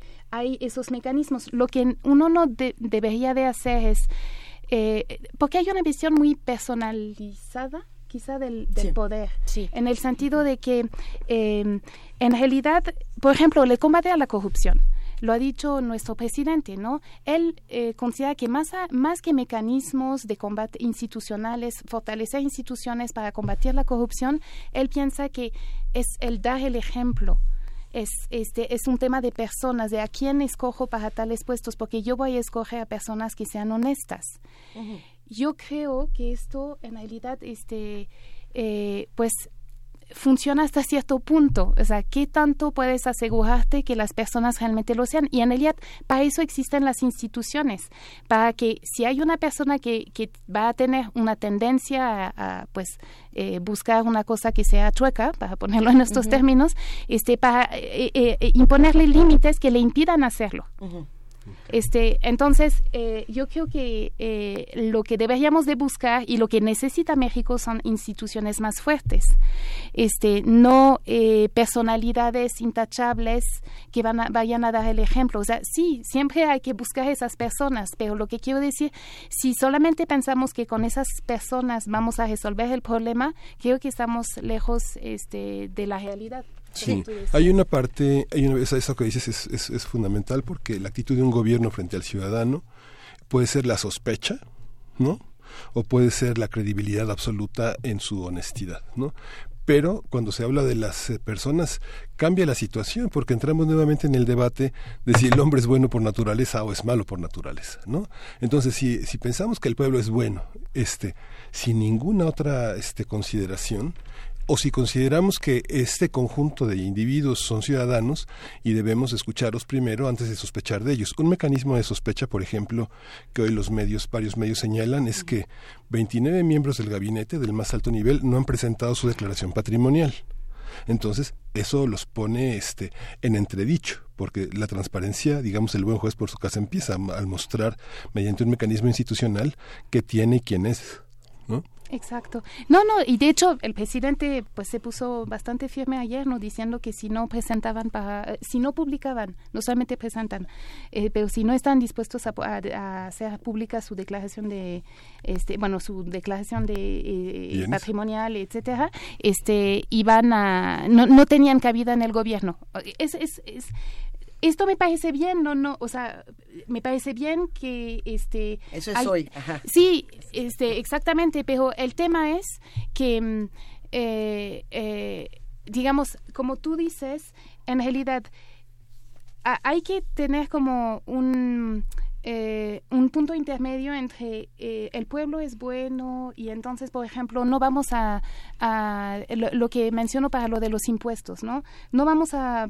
Imponer, sino a contribuir. Exactamente, que la gente tiene que, eh, vamos a considerar que ellos voluntariamente van a, cumplir con sus obligaciones fiscales y solamente si, pues, en algunos casos identificamos este algo y iremos este, atrás de ellos. O sea, lo que quiero decir es este pacto de, ah, yo voy a cumplir con el, eh, de manera voluntaria, a mí me parece fantástico, pero ¿esto corresponde a la realidad de México? se acaban de Hacienda acaba de condonar la, la parte impositiva de Pemex en 11 mil millones de pesos para que pueda ser aprovechado en la industria digamos ¿por qué no le perdonamos a algunos sectores sociales que utilicen sus impuestos para mejorar su situación patrimonial? Sí, no, digo, eh, sin duda, este, ahí hay algunos temas muy interesantes, ¿no? Este, yo creo que, este, efectivamente, el tema da, da para mucho, este, pero sí, lo que creo, este, es que también la sociedad tiene, por ejemplo, en el, en el tema del huachicoleo, este, la sociedad, lo, o sea, está a favor de que se combata el robo de combustible, sin duda, y está apoyando al presidente y me parece muy positivo. Pero en realidad lo primero que se le preguntó al presidente es ¿por qué no se están persiguiendo a las personas este, que realmente este, cometen estos crímenes? Y realmente lo que sí se ha demostrado es que eh, se han podido este, condenar a muy pocas personas este, por este delito. Este, entonces, ahí hay un problema también de eh, capacidad, porque sin duda es un tema de capacidad, este, pero es eh, para procesar a la gente y no solamente para este delito, pero en general para muchos otros delitos. Pero digamos, eh, eh, si tú realmente quieres eh, combatir con este delito, no solamente por- pasa por este, cerrar los ductos, comprar pipas, etcétera, sino por hacer que las personas que están cometiendo este delito, pues vayan a la cárcel. Eh, ahí. Eh, eh, yo creo que si hiciéramos una encuesta aquí, no en primer movimiento, en general, y ya eh, vamos a dejar nuestras opiniones aparte, y aquí nada es a título personal, es la imaginación. ¿no? Si le preguntamos a las personas si les gusta que les den pensiones a los adultos mayores, probablemente todos dirán que sí. ¿no? Y les dará muchísimo gusto. Y, y que se aumenten estas pensiones, el, el monto de estas pensiones, por supuesto que sí. Ahora, la cosa se complica más cuando les preguntas si quieres que le den dinero a las personas que se dedican a robar gasolina. ¿Por qué? Porque dicen, a ver, yo entiendo que tienen una situación de pobreza, pero a ver, yo también la tengo y no robo, ¿también me vas a dar dinero a mí? Esa es una de las dudas. Dicen, a ver, entonces voy a la Basílica de Guadalupe y entrego armas y me van a dar dinero juguetes, pero yo que vivo junto y no tengo armas, ¿me van a dar dinero y juguetes por, por hacer las cosas bien, por pagar mis impuestos, por no eh, sumarme al crimen organizado? No. Y no solamente eso, sino que además no va a haber rendición de cuentas por parte de los que realmente tendrían que estar rendiendo cuentas, sean gobernantes, expresidentes, todos aquellos que formaron las distintas redes de crimen organizado y de robo de gasolina en nuestro país. ¿Qué pasa ahí cuando de pronto decimos, le están dando dinero a los que no, no nos parece? Y no digo yo, no, no es esto lo que yo pienso, es como los que de pronto dicen, las propuestas del MIGIS para mejorar las condiciones en la cárcel, ¿por qué se les va a mejorar las condiciones? Lo que yo pienso es muy diferente, pe- pero ¿qué pasa con eso? Porque hay como una falta, no sé si no sé si tiene que ver con el discurso, con con qué, qué es lo que está pasando ahí. Mira, digo, todas las posturas que dijiste son válidas y las, o sea, y, y como Y las- y las antiposturas también. Sí, exactamente. Lo que quiero decir, eh, eh, son temas justamente que se deben de, de- de- de discutir a nivel de sociedad, o sea, justamente porque no son, este, cosas obvias, evidentes. Este, pero en el- por ejemplo, retomando el tema del robo de combustible, el tema que lo que duele es ver que en realidad no solamente son las personas efectivamente este eh, pues que van con su con su, eh, Su bidón, cubeta, su bidón ahí a, a la toma clandestina a tomar este lo que pueden, este etcétera. Son los funcionarios, los altos funcionarios de Pemex que están involucra- eh, involucrados en eso, es. las empresas. Es, ese, e- ese es el punto donde uno quisiera ver resultados. Eh, yo digo, yo quisiera, o sea, decir, yo, yo quisiera ver resultados en esto y yo creo que el gobierno se dio cuenta que sí tiene que dar resultados y está empezando justamente a ver el, el, el asunto por este lado. Pero también, eh, digamos, ¿qué dice de, de nuestro país el hecho de que tengamos que cerrar ductos para resolver este problema? O sea, existe una infraestructura que costó lo que costó, este, eh, que en principio debería de ser la más este, eficiente y vamos a volver, a, este, creo yo, un paso atrás este, con pipas, porque en realidad no, no logramos este, hacer que este, eh, se cumpla la ley allí, ¿no? Este, y, y hay una este, postura del gobierno que también es, este, es la que tiene y, y, y, es muy- puede ser muy válida de yo no quiero hacer uso de la fuerza este, eh, para evitar este, derramar sangre. Y, y- y entendemos por muchas razones, por la historia de México, por muchos episodios este, muy este, trágicos que han pasado, que ella como está, y yo creo que está bien que un presidente lo piense dos o tres veces antes de tomar la decisión de usar la fuerza. Pero en realidad también hay algo que es el uso legítimo de la fuerza le pertenece este, al Estado. O sea, hay un, hay una, hay un uso legítimo de la fuerza. Si uno renuncia por completo a usarla, yo no estoy diciendo que en esos casos lo tenga que usar, no es que yo esté opinando sobre esto, pero en gen- o sea, lo estoy tomando en general. Si él dice de entrada, yo nunca voy a usar la fuerza contra el pueblo, en, re- en realidad está renunciando a un a una este a una digamos herramienta que tiene el Estado y que hace que las cosas que, que haya orden público.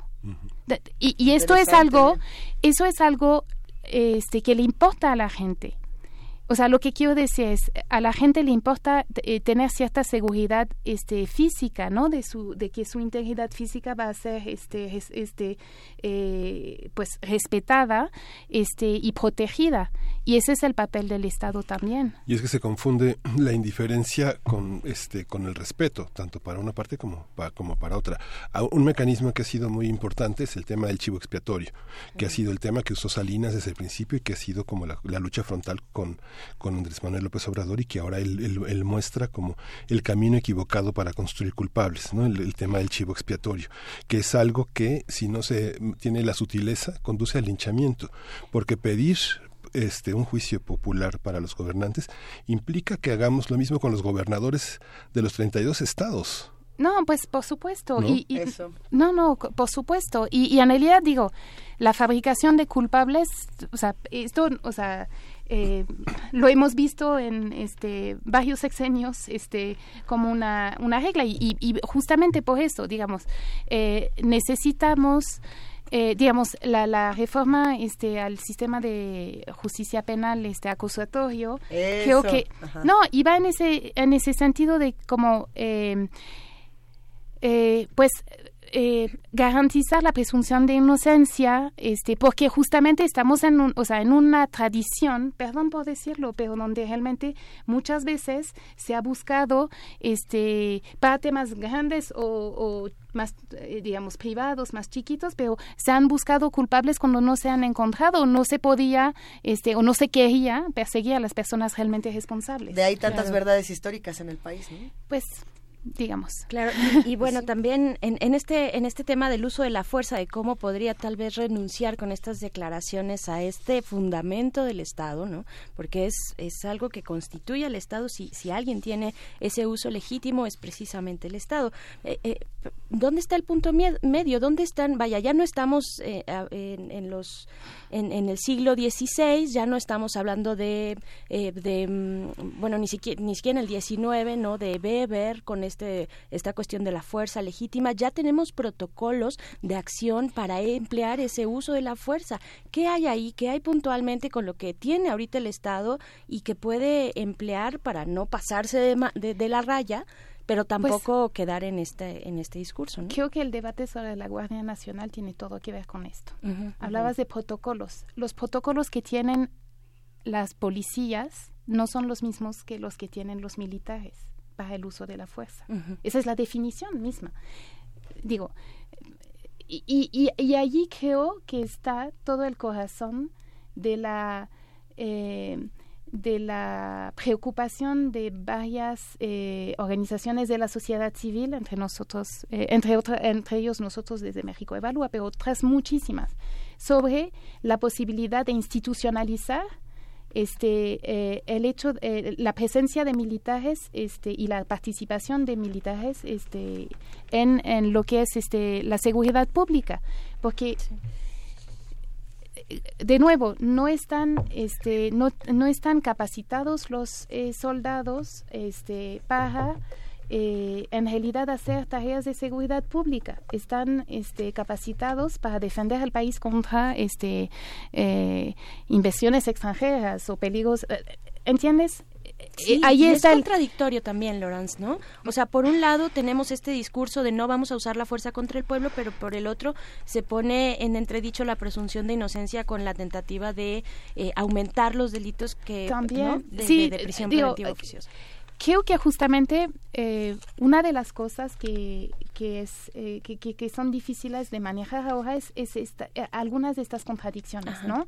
Eh, decir no quiero usar las fuer- la fuerza, pero quiero que los militares se encarguen de ella. Entonces dices, ups, o sea, a ver, eh, me parece como un poco justamente eh, eh, es eh, contradictorio una cosa con la otra, ¿no?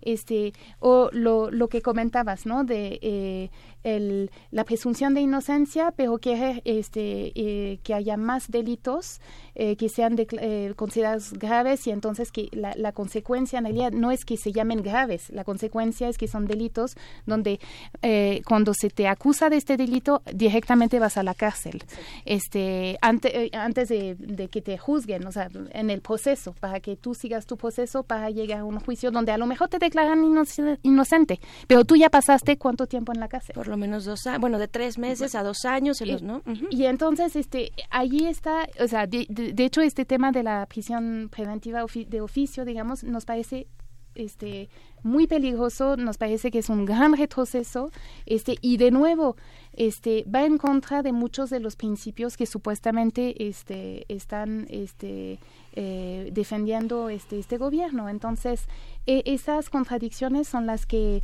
eh, hace falta resolver eventualmente, creo yo.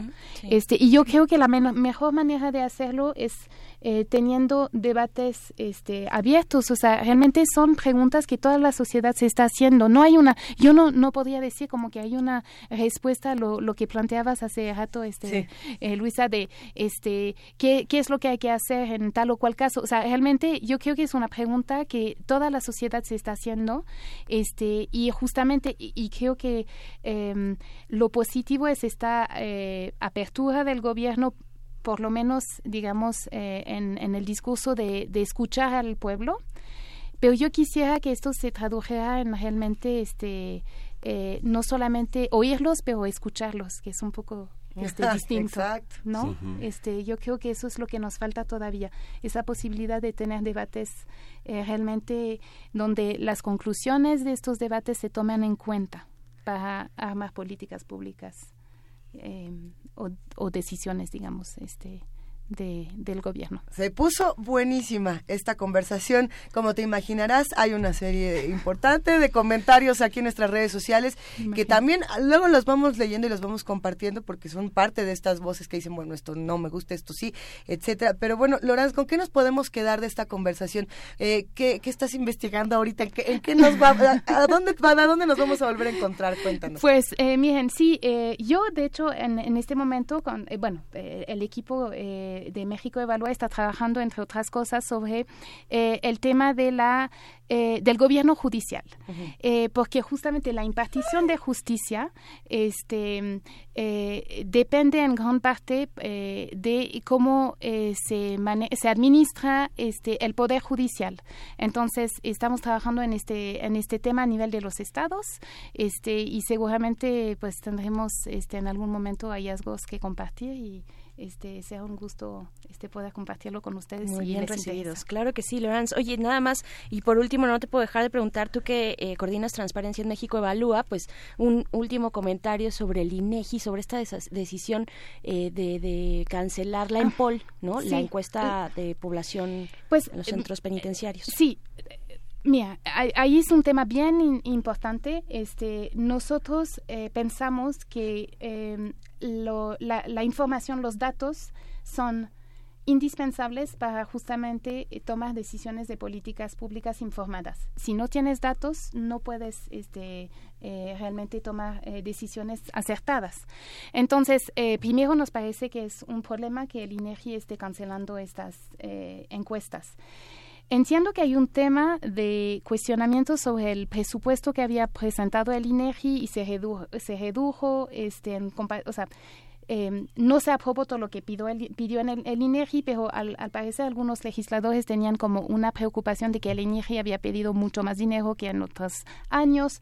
La verdad, no tengo el detalle de esto. Yo creo que esto se tiene que aclarar. Pero en términos de la ENPOL en particular, es una encuesta que nosotros este, apoyamos mucho este, y contribuimos mucho este, a a que se incluyera en la eh, ley de ejecución penal. Entonces, de hecho, esta encuesta está en la ley, o sea, la ley dice que el INEGI tiene que este, realizarla. Entonces, nosotros estamos muy pendientes de eh, ver cómo se va a resolver esto. Obviamente, pues el INEGI también puede decir, pues mi presupuesto no me da para esto y yo digo, eh, eso es justamente el, el tema. Yo creo que es, es muy importante que se resuelva pronto este, porque eh, esta encuesta, la ENPOL, eh, nos parece que aportó datos muy importantes Eh, pero hay ot- otras de las encuestas también que están allí sí. que, que son fundamentales y creo que sería una pérdida para México eh, no poder contar con ellas. Yo creo que necesitamos eh, más datos y, y sobre todo que hay que reconocer algo. El INEGI es un ejemplo en el mundo este, por la manera en que este, justamente recaba algunos datos. Algunas de las encuestas han sido eh, este, eh, ejemplos este, y han sido, digamos, este, exportadas a otros países. Em, la ENVIPE es una cosa, eh, digamos, es, es una encuesta, por ejemplo, que tiene, eh, que muchos países quisieran tener. Este, entonces, eh, el INEGI tiene este papel este, y tiene que seguir eh, lo jugando. Y yo sé que está complicado a nivel este, del presupuesto, pero yo creo que tendrían que, que tendría que haber este diálogo para ent- in- intentar entender por qué eh, no, o sea, por qué eh, hubo este asunto de recorte y realmente si, si Sí, porque recayó en las encuestas y no tal vez en otras áreas. Pero INEGI, lo que sucede es que es, es todo el debate sobre los, sobre los organismos autónomos. El Instituto de Estudios Educativos tiene el mismo problema y el INEGI lo tiene. Pidió 17 mil millones de pesos. Este, el, ejecuti- el, equipo de Hacienda etiquetó 12 mil 261. El resultado fue 12 mil 661. 5 mil millones de pesos más que el año pasado. O sea, digamos que no hubo recorte. Hubo 5 mil millones de pesos más. Lo que pasa es que el- el- entonces- el, el diagnóstico de la crisis obligó a tener instrumentos de análisis más eficaces, cosa que no se va a tener. Ese es el tema. Sí, digo, po- por eso digo, el, el, como dice, el detalle, digo, eh, la verdad yo creo que es muy importante, no es un detalle, o sea, justamente Sí. por esto, este, lo, lo que creo, eh, digamos, es que eh, eh, sería muy mala noticia que se cancelaran estas encuestas. Sí. Eh, y yo creo que hay que encontrar la manera de que sí se realicen y, y esto pasa por quizás eh, intentar aclarar eh, estos eh, asuntos en, en el sentido de que justamente eh, pues no necesariamente hubo recorte pero sí para ellos fue recorte en fin como Sí. que y ahí está y obviamente cada uno eh, tiene como su va a defender su postura pero quisiéramos que no por ello este se cansaran instrumentos eh, muy importantes para para la, la transparencia, digamos, y, y- y la, y la po- posibilidad de, de, este, realizar este, a- eh, políticas públicas informadas. ¿no? ¡Ay, se puso bueno! Pues Bueno, ya bueno, se acabó el tiempo. seguiremos con esto. Gracias, Lorenz. Gracias, Lorenz A Pantán. ustedes. Nos escuchamos muy pronto. Vamos a escuchar Viviendo de Ocio, Dos Mundos.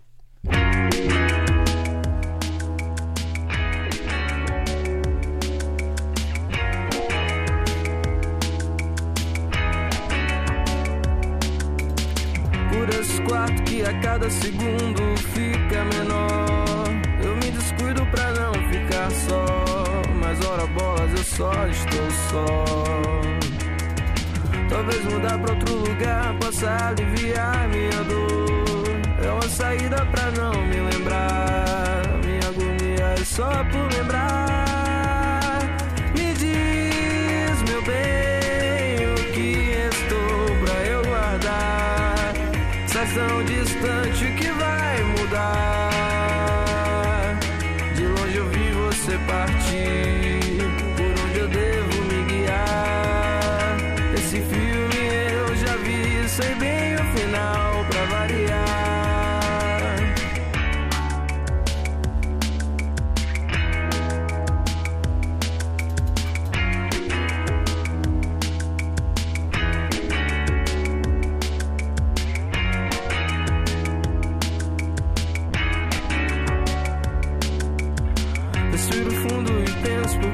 Porque o destino costuma tirar as coisas boas que a vida me dá. Se não mereço, por que vem me dar? Eu me recuso, não quero e não há quem me faça enxergar que nunca mais voltarei a te ver. Pior de tudo é só eu querer.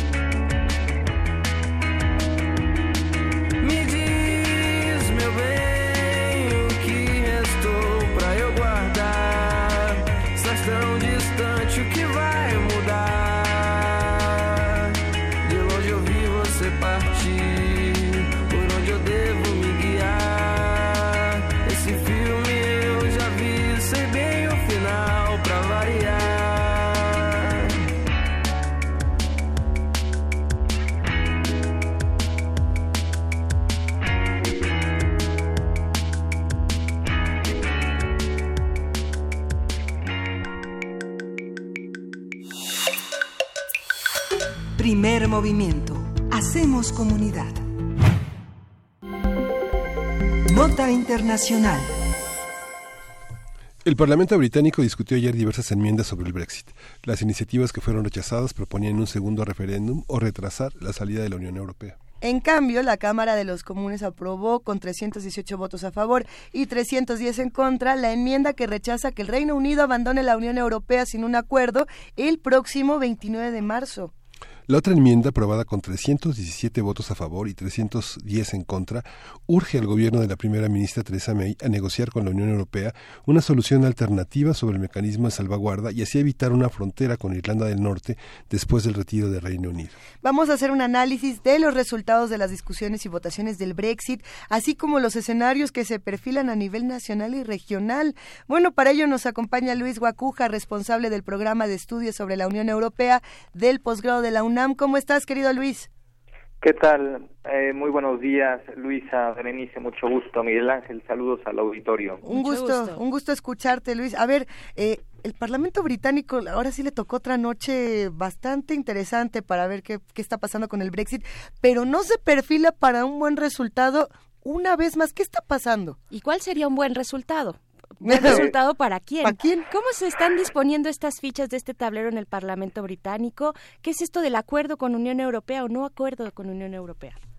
Bueno, es un, un tema, digamos, que se ha venido complicando, casi que se ha venido complicando desde el día que, que se planteó, desde el referéndum de junio de 2016 y después de, de la salida, el abandono de- del barco por todos aquellos eh, promotores de- del Brexit, comenzando por el ex primer ministro David Cameron, pasando por diversos eh, ministros de- del gobierno de Theresa May, entre ellos Boris Johnson, el propio líder del partido UKIP, aquel que promovió de manera importante la salida del Reino Unido de la Unión Europea, y ahora entrampados en un, eh, en, en un callejón eh, sin salida, donde hace unos días el Parlamento británico votó el plan, el primer plan de, de Theresa May, que había ella acordado desde el 25 de noviembre con la Unión Europea, una serie de, de reglas, una serie de condiciones, una serie de cláusulas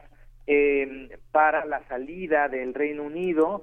Y este acuerdo al que había llegado Theresa May con, eh, con eh, la Unión Europea es el que se sometió a una primera aprobación del Parlamento británico que este rechazó de manera abrumadora.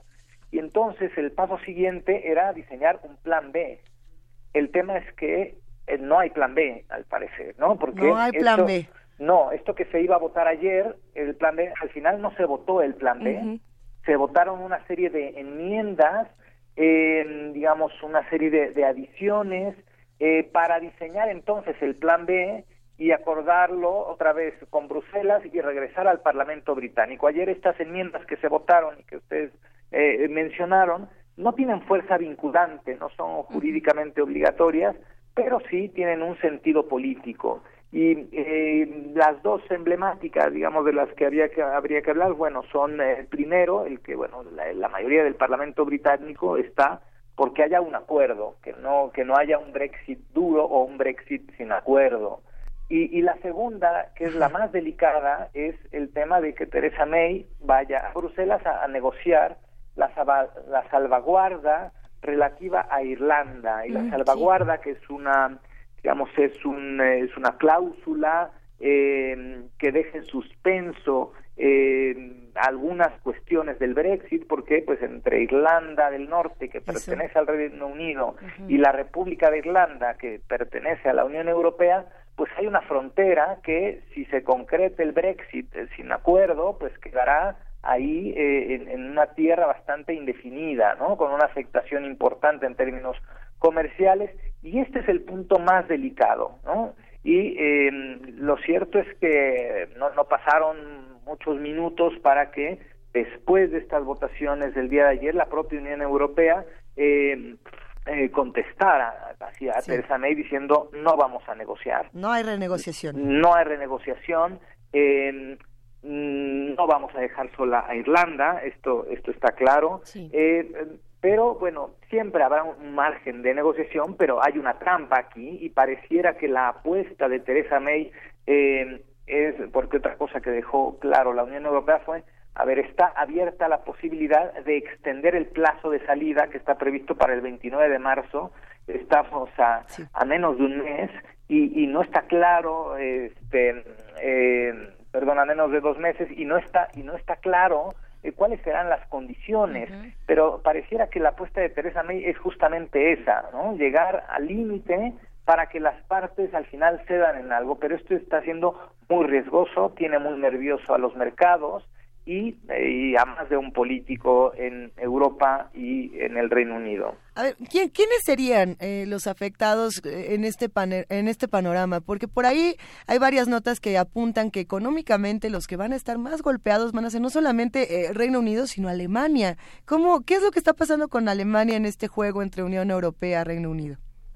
Bueno, aquí el, el asunto es eh, la dependencia comercial que existe, ¿no? La interdependencia que existe ya entre los países de, de la Unión Europea. Alemania, siendo la economía más fuerte de la Unión Europea, pues lo resentirá de manera particular en el tema comercial, ¿no? Porque eh, los intercambios comerciales entre el Reino Unido, los eh, estos intercambios intracomunitarios, en este caso entre el Reino Unido y Alemania, son muy fuertes, ¿no?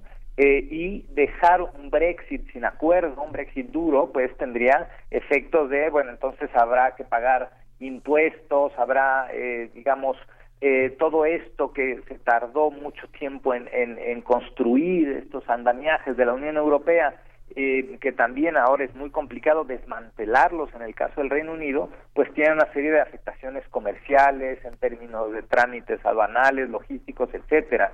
Pero también hay otros países que, la- que, que les afectará de manera particular, el caso de España por la cantidad de españoles que viven en el Reino Unido, por ejemplo, eh, afectará a la comunidad estudiantil en los temas de intercambios, está afectando ya desde ahora a la comunidad científica, y así uno quiere apostar por algún proyecto por ejemplo, con la Unión Europea ya no conviene, ¿no? O ya no es elegible tener un socio como socio a una universidad británica.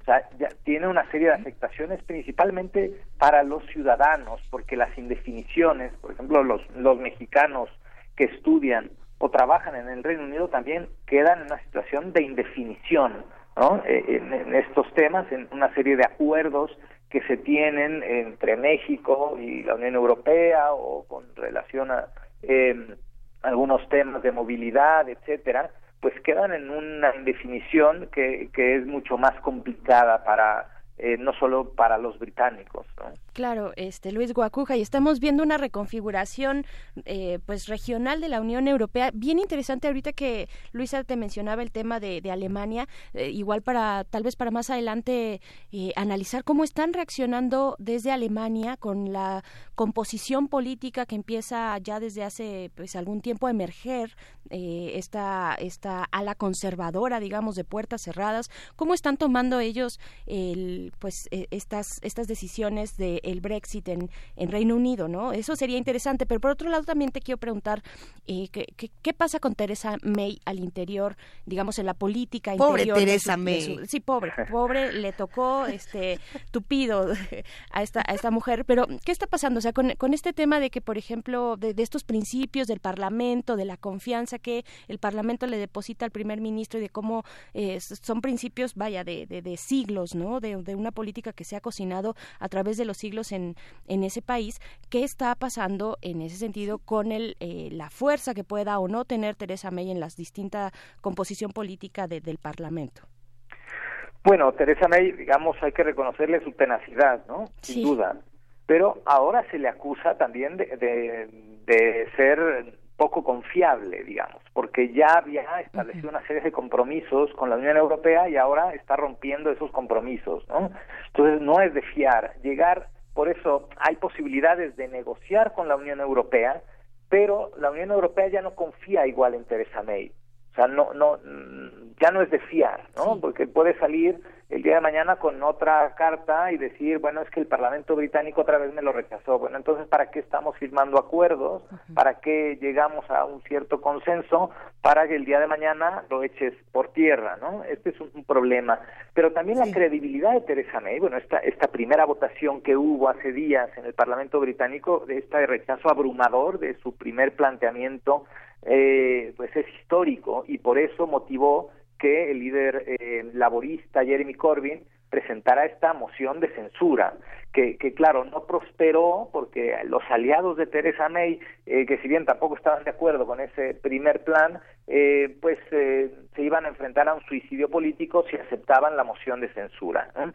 Pero esto, más allá de que sea pues un triunfo ahí pírrico de, de Theresa May, pues la debilita, no solo la, la debilita hacia adentro de, de, del Reino Unido, la debilita entre la comunidad, eh, digamos, ante la sociedad británica y la debilita en su posición frente a la Unión Europea. ¿no? Eh, no, es una Theresa May fuerte que pueda poner condiciones en la Unión Europea, al contrario, y pues el justo el ministro de Exteriores alemán le decía bueno ya díganos qué quieren no porque pues sí. primero acuerdan una cosa y luego eh, eh, se parece que se retractan en un tema tan sensible como es el de Irlanda y, eh, y bueno, está entrampado aquí el Reino Unido, pero también la Unión Europea. La Unión Europea ha endurecido a propósito su posición con el Reino Unido desde un inicio, encareció el tema del Brexit para que no fuese atractivo para nadie más. ¿no? Esto, esto está claro, pero también la Unión Europea ha tenido eh, errores y el error principal es haber dejado que prosperara la votación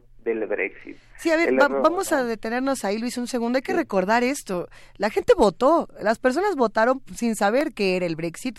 Cada vez que hablamos de esto, eh, creo que es importante puntualizarlo. Se votó por esto, no es como que Teresa May, digo, sí decimos pobrecita y nos reímos mucho a veces de lo que ocurre con ella en particular, pero ella está tratando de representar lo que muchas personas votaron. Y aunque no hayan entendido que votaron, pues así fue. ¿Qué se hace con eso? Así es, sí, es, es un muy buen punto, porque eh, quizá en otro país esto, bueno, pues ya eh, lo que digan los ciudadanos está bien, pero al final el gobierno o el parlamento han decidido otra cosa. Eh, en el caso del Reino Unido, no. En el caso del Reino Unido se respeta mucho el tema de la opinión ciudadana. Es un mandato. Para el gobierno y es un mandato para el parlamento ¿no? entonces no en este sentido es muy difícil dar una vuelta atrás.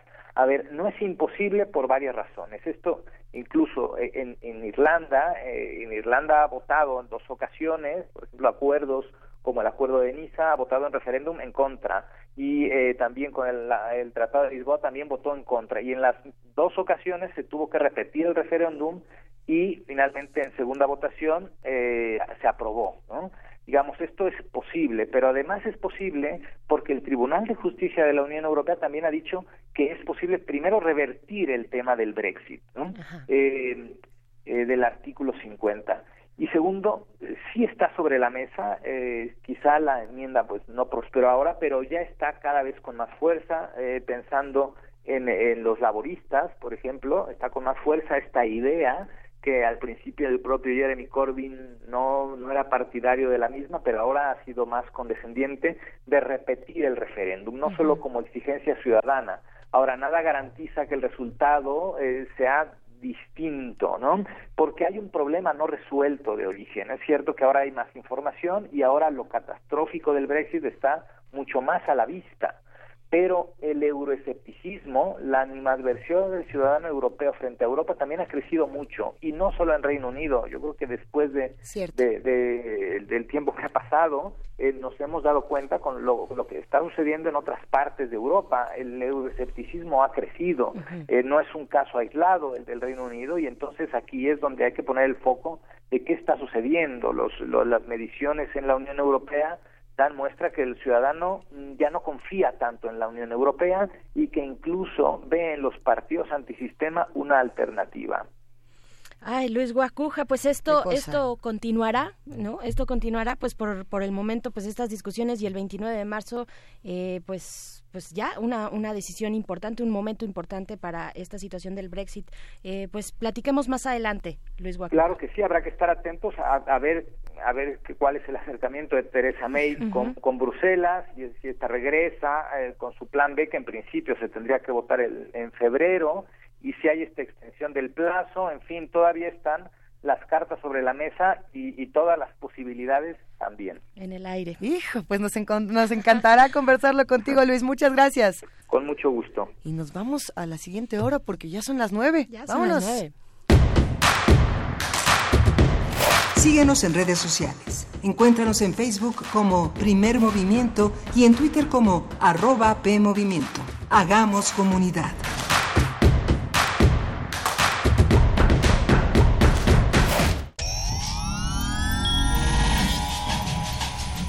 Saborear una paleta o sellar una carta.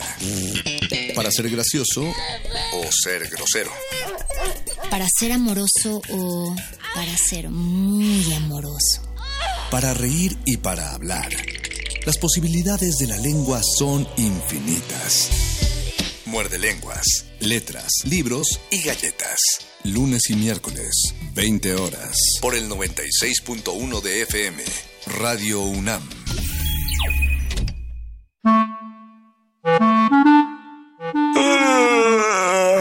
Sábado en la mañana. Traes la pijama puesta, nada que hacer. ¿Sabes qué hora es? Sí. Es hora de Hocus Pocus, un mundo lleno de magia, curiosidades y mucha diversión. Acompáñanos todos los sábados de 10 a 11 de la mañana por el 96.1 de tu FM. Hocus Pocus, la revista de los peques y no tan peques, y en la que la voz principal es la tuya. Forma parte de este espacio de imaginación. Radio UNAM, experiencia sonora. Hola, mi nombre es Renata y después de mucho tiempo, hoy regresé al lugar donde nací. Aquí aprendí a andar en bicicleta. Aquí pasaba las tardes después de la escuela. ¡Ay, Bruno! Ay, mi secundaria, el mercado, mi colonia. Estoy muy feliz de regresar.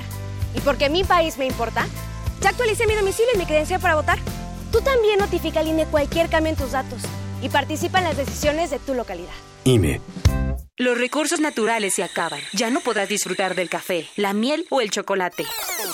Te invitamos a conocer las prácticas amigables con el ambiente que se desarrollan en México para fabricar estos productos. En la nueva exposición, Producir Conservando, Biodiversidad y Comunidades Sostenibles. En Universum, Museo de las Ciencias de la UNAM. Visítala a partir del 23 de noviembre. Soy Julián Herbert. Soy Mario Velatín y estoy en descargacultura.unam. Disfruta. Una de las voces de punto de partida, Ana Emilia Felker, ganadora del Premio Nacional de Periodismo 2015. Así son los espacios liminales, crudos, sucios e inestables. Así es el sexo, el parto, el último hálito antes de morir. Mucha cultura al alcance de un clic. www.descargacultura.unam.mx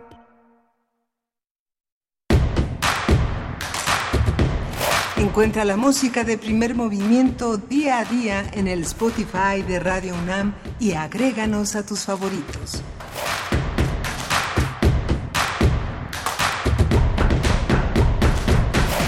Buenos días, seguimos en esta tercera hora de primer movimiento, son las 9.04 de este miércoles 30 de enero y seguimos en la cabina Luisa Iglesias, Aquí estamos. Berenice Camacho. ¿Qué tal, Miguel Ángel Quemain? Así, aquí seguimos y con estas discusiones interesantísimas que estos expertos que hemos invitado en este día pues nos han dejado, ¿no? Todas estas reflexiones, nuestras redes sociales, Luisa, pues también. también Nuestras están- redes sociales nos, también nos dejaron un montón de preguntas que creo, eh, además nos, nos pusieron buenas discusiones fuera del aire. A ver, R. Guillermo, ahora sí R. Guillermo, que se arme, dice, si Londres hace una consulta pública acerca de política, todos aplauden. Si la hace Andrés Manuel López Obrador, muchos lo reprueban y quieren meter la mano. ¡Ay! A ver. Guillermo, ¿no? o sea, está divertidísimo el, el dilema. Eh, creo que no es el mismo dilema porque lo que hizo Andrés Manuel López Obrador, lo estábamos, justo lo estábamos platicando fuera del aire con la encuesta del aeropuerto, era una consulta.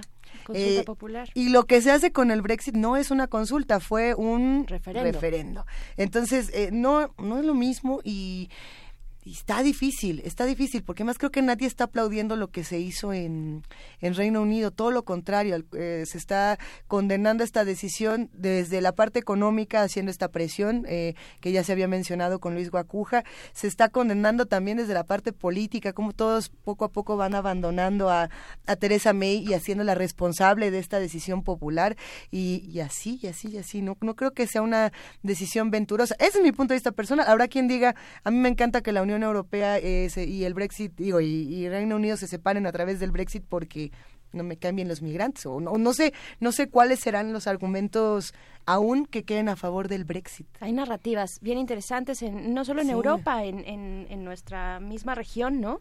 Respecto a la migración, a esta política de puertas cerradas, eh, que evidentemente es todo Sí. lo contrario a un siglo XXI de, eh, de, de globalización, ¿no? De un mundo conectado, de un mundo, este, pues digamos, en ese sentido, con un diálogo más, más abierto, ¿no? Está complicado. Está complicado. Y también está complicado el tema de la encuesta de Andrés Manuel López Obrador y también le estábamos platicando fuera del aire. El diseño de esta consulta tampoco, desde el punto de vista de muchos, fue el más adecuado. Estábamos haciendo la guasa de... Es guasa, R. Guillermo. Eh, ¿Quiere usted el, el aeropuerto que va a acabar con la humanidad en Texcoco? ¿Quiere el aeropuerto que está mm, menos feo en Santa Lucía? Entonces, la, la consulta realmente no tenía más opciones para muchos ciudadanos que dijeron, pues no quiero ninguna de las dos. ¿No? Claro, no quiero ninguna de las dos, no estaba esa opción. Eh, la consulta, lo que pensábamos y discutíamos aquí, muy en cortito, fuera del aire, era que, bueno, una consulta tal vez se hubiera sentido mucho más eh, abierta y amable con, con quienes la hicimos, eh, si la opción era Texcoco sí o Texcoco no, ¿no? No, Texcoco sí, Te- Texcoco o Santa Lucía, que esa era como, no te dejaban opción realmente, ¿no? Mira que hay muchos comentarios. Rosario Martínez dice, como en las series de TV, Brexit, to be continued. Sí, Chan, continuará. chan. Juan R. Marín nos dice, los ingleses aislacionistas y piratas siempre por su lado a ver qué pescan. Hijo, complicadísimo. Eh, Luis Guacuja nos deja algunas notas para seguir eh, explorando este tema. Por aquí nos dice, Huehuetlacatl, lástima que se acabó el tiempo de la sección, no es justo. Hijo, es que estuvo bueno. Sí, Todas las bueno. conversaciones de la segunda hora estuvieron buenas y los invitamos a que se queden esta tercera porque tenemos una mesa del día que va a estar hablando del CISEN y vamos a estar hablando también del datatón carcelario, pero antes... Antes, poesía necesaria. Primer movimiento. Hacemos comunidad. Es hora de Poesía Necesaria.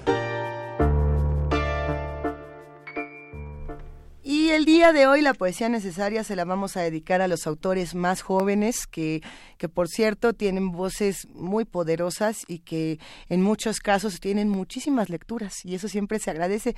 Este es el caso de Alejandro Albarrán Polanco. Un abrazo para Alejandro Albarrán que ha, ha publicado en Periódico de Poesía de la UNAM, www.periodicodepoesia.unam.mx, eh, tres poemas que están muy interesantes que además hacen reflexión en torno a otros poetas que le dan vuelta a otros versos y que bueno, están, yo creo que están muy ricos para leer. Eh, si quieren acercarse, lo pueden hacer buscándolo, como les decíamos, en Periódico de Poesía de la UNAM.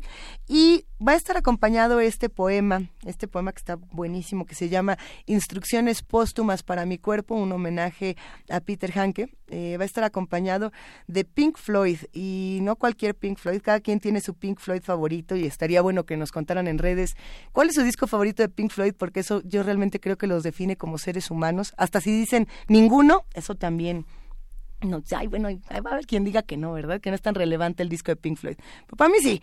Eh, al mío es el Division Bell.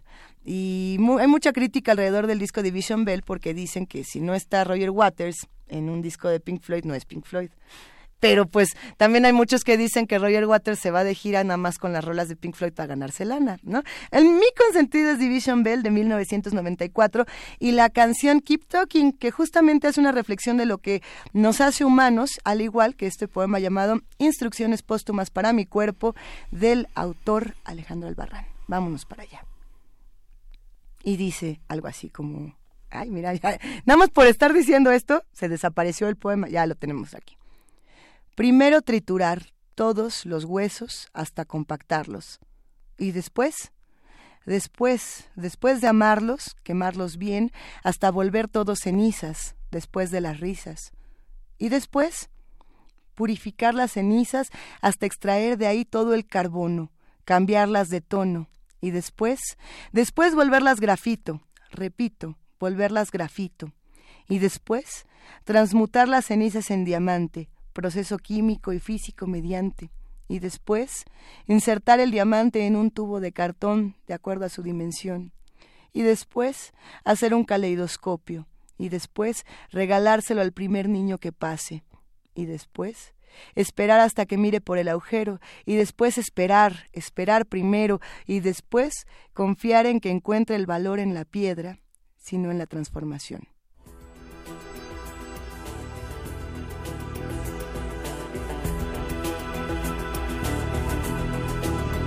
For millions of years, mankind lived just like the animals. And something happened, which unleashed the power of our imagination. We learned to talk. There's silence surrounding can't seem to think straight.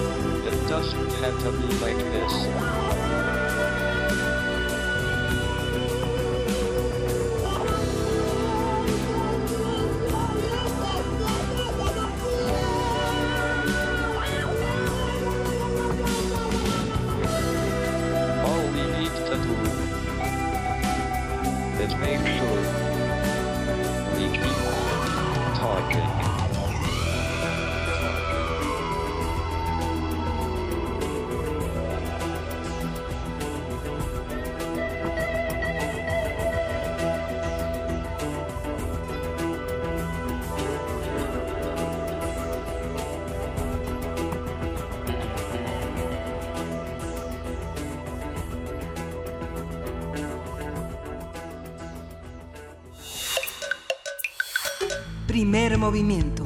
Hacemos comunidad. La mesa del día.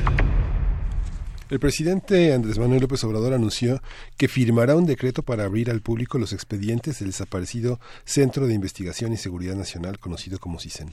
El mandatario dijo que el CISEN fue un aparato de inteligencia contra los opositores y que su estructura fue utilizada por los gobiernos del PRI y del PAN. Con su conferencia matutina del 23 de enero, López Obrador comentó que eh, cualquier expediente del CISEN podrá ser consultado. Por su parte, Olga Sánchez Cordero, secretaria de Gobernación, afirmó que en la apertura de los archivos del CISEN será respetada la ley de datos personales. La funcionaria reconoció que los ciudadanos no solo tienen derecho a la memoria, sino también al olvido, por lo que es indispensable proteger esta garantía cuando sea publicado el decreto. A partir de las declaraciones de AMLO sobre la apertura de los archivos del CISEN, vamos a hablar sobre la tensión entre el derecho a la información, el derecho a la privacidad y las labores de inteligencia del Estado mexicano. Está con nosotros María de Becky, coordinadora de Derecho a la Verdad de Artículo 19. Bienvenida, María. Hola, buenos días, Luisa Miguel Ángel Berenice. Muchas gracias por el espacio. Sí. ¿Cuáles son los mitos y verdades con los que tenemos que eh, empezar el análisis del CISEN? ¿Es, es, ¿Es un demonio del Estado mexicano? ¿Fue necesario? ¿Qué- Un demonio, es? bueno eso. Eh, pues mira, para nosotros en el artículo 19 la apertura de los, de los archivos del CISEN es un paso adelante en la materia de transparencia y también es un aporte en cuanto al derecho a la verdad de las víctimas y de la sociedad. Eh, siempre ha habido eh, esta parte de investigación, espionaje del Estado mexicano. Tenemos documentos que prueban que organizaciones, personas han sido investigadas. Entonces, la apertura de esto nos va a permitir saber si es que se hace de manera eh, adecuada, cómo es que funcionaban estos aparatos eh, y justo esto, ¿no? Tener, que la sociedad tenga, eh, se ha garantizado el derecho a la verdad de la sociedad. El derecho a la verdad es justo saber qué pasó, quién cometió los crímenes, por qué, en qué contexto y quiénes son las víctimas. Entonces, esta apertura del sistema a nosotros nos parece, como dije, un paso adelante, pero hay que tener cuidado en cómo se hace, ¿no? Eh, nosotros pensamos que es importante que se abra, pero tiene que haber un resguardo de los documentos, se tiene que garantizar que no sean destruidos documentos cuando pasen del CISEN probablemente al Archivo General de la Nación, que es lo que te ha dicho que va a pasar. Y eh, justo esto que ustedes decían, se tiene que garantizar que no se violen los derechos de las personas que ya fueron eh, espiadas ilegalmente por este organismo, ¿no? Sí, si uno revisa los archivos desde la Dirección General de Seguridad hasta luego el, el, este todo el, todo el todo el aparato de, de espionaje, uno ve que quienes están ah, haciendo las fichas de clasificación son homofóbicos, machistas, clasistas, este discriminadores, digamos, personas eh, que están infiltradas en los sindicatos, en las comunidades vigiladas y que son profundamente antagónicas a, a- esas, a esas comunidades que vigilan, pero se han logrado camaleonizar para, para todo esto. Son, uno ve el expediente de Elena Garro, de Lucio Cabañas, este, el eh, Por- Porfirio Muñoz Ledo, Cuauhtémoc Cárdenas, todas las consultas que están en el Archivo General eh, de la Nación abiertas a la consulta pública, uno ve los adjetivos que esas personas usaban y verdaderamente era un aparato de censura, ¿no? Claro, es- creo que hay dos cosas muy importantes de lo que estás diciendo. Lo primero es justo la mención de la Dirección Federal de Seguridad y cómo eh, ya tuvimos un proceso similar a este en donde se abrieron archivos con el cambio de gobierno en el 2000 y eso tampoco garantizó el derecho a la verdad porque se abrieron parcialmente, porque muchos de los documentos ahora están testados, porque no se ha garantizado el acceso realmente de todas las personas a esos documentos. Entonces eso es un ejemplo de lo que, de cómo podemos aprender a, que no se repita lo mismo, ¿no? Y en el, el otro punto muy importante que mencionas es justo la verdad que está en esos archivos es una verdad construida desde el Estado, ¿no? Ahí se, por ejemplo, en documentos sobre los desaparecidos o sobre personas que fueron desaparecidas eh, forzadamente por el Estado, se menciona eh, primero que los detienen, los detiene el ejército y después dicen, bueno, pero los liberamos y se fueron a Venezuela a, pues, porque querían ir de vacaciones, no habían conocido la playa, ¿no? Este tipo de narrativas son las que hay en estos archivos. Entonces también hay que agarrar con pinzas las verdades del Estado, ¿no? Eh, es importante que se conozcan, es importante que podamos ver quiénes firman estas fichas, quién detuvo a las personas, quién cometió estos actos de espionaje, pero siempre sabiendo que las verdades están escritas con una funcionalidad, ¿no? Claro. Hola María, te saluda Berenice. Eh, bueno, tú hablas de esta, de este ángulo de la transparencia que es favorable, ¿no? Favorable para la justicia, favorable para la verdad, para la verdad hacia las víctimas, eh, pero ah, tiene sus detractores, evidentemente, o tiene sus lecturas. eh, la apertura de estos archivos del CISEN. Eh, yo te preguntaría, bueno, ¿cómo están ustedes leyendo, por ejemplo, los temas de seguridad nacional, de, de- algunos datos que puedan inclu- involucrar incluso a otros a otros países, ¿no? ¿cómo, ¿Cómo lo ven desde artículo 19? Eh, creo que esto es también es, es muy importante lo que preguntas, ¿no? Porque justo cuando se abran los archivos del CISEN vamos a ver qué tanto hay ahí. Hasta ahora es un poco lo que lo que nos imaginamos, lo que creemos que puede estar, pero solo viendo los archivos será que podamos eh, ver lo que realmente hay y será importante justo ver qué hay en, en términos de otros países, de si se ha hecho o no también espionaje en otros países, que puede ser que haya pasado. Y también algo que es muy importante decir es que la apertura del CISEN es un paso hacia adelante, pero no es un paso completo, digamos. Solo va a funcionar esta apertura en cuanto al derecho a la verdad si se garantiza una política integral de memoria, de verdad y justicia para que no haya repetición de los de los de las violaciones a derechos humanos y de eh, estos actos de espionaje. También eh, los documentos que hay en el CISEN muy probablemente hablen justo de seguridad nacional, como decías, pero incluso de violaciones graves de derechos humanos cometidas durante lo que se ha llamado la guerra contra el narcotráfico, ¿no? Sí. Entonces ahí es también, eh, pues justo esta tensión de, de qué nos vamos a encontrar y cómo se va a manejar esa información y cómo no solamente se dé acceso a esa información, sino que se haga, se garantice su publicidad, que realmente la gente pueda acceder a ella para justo ir construyendo una narrativa de qué es lo que lo que ha pasado en estos últimos años.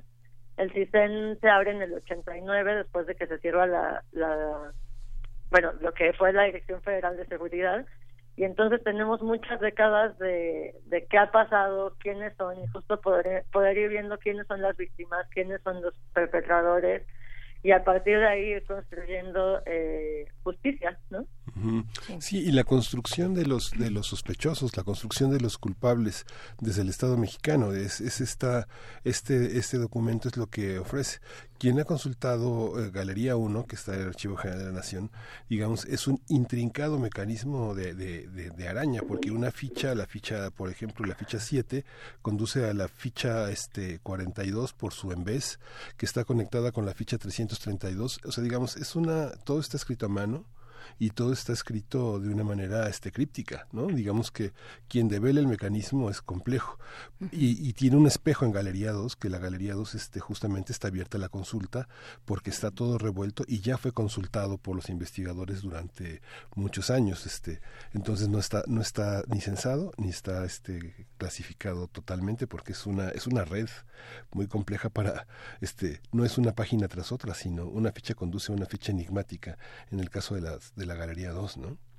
Claro, y mira, justo eh, en, archi- en el artículo 19 tenemos un proyecto que se llama Archivos de la Represión y es un proyecto que justamente son documentos que nos hizo llegar la excomisión de la verdad del Estado de Guerrero, que son documentos que ellos cuando hicieron su investigación para saber la, eh, los hechos que, las violaciones graves a derechos humanos cometidas en Guerrero en los años 70-80, eh, ellos nos hicieron llegar toda la documentación que ellos tenían y nosotros estamos en una plataforma en internet que es archivosdelarepresión.org.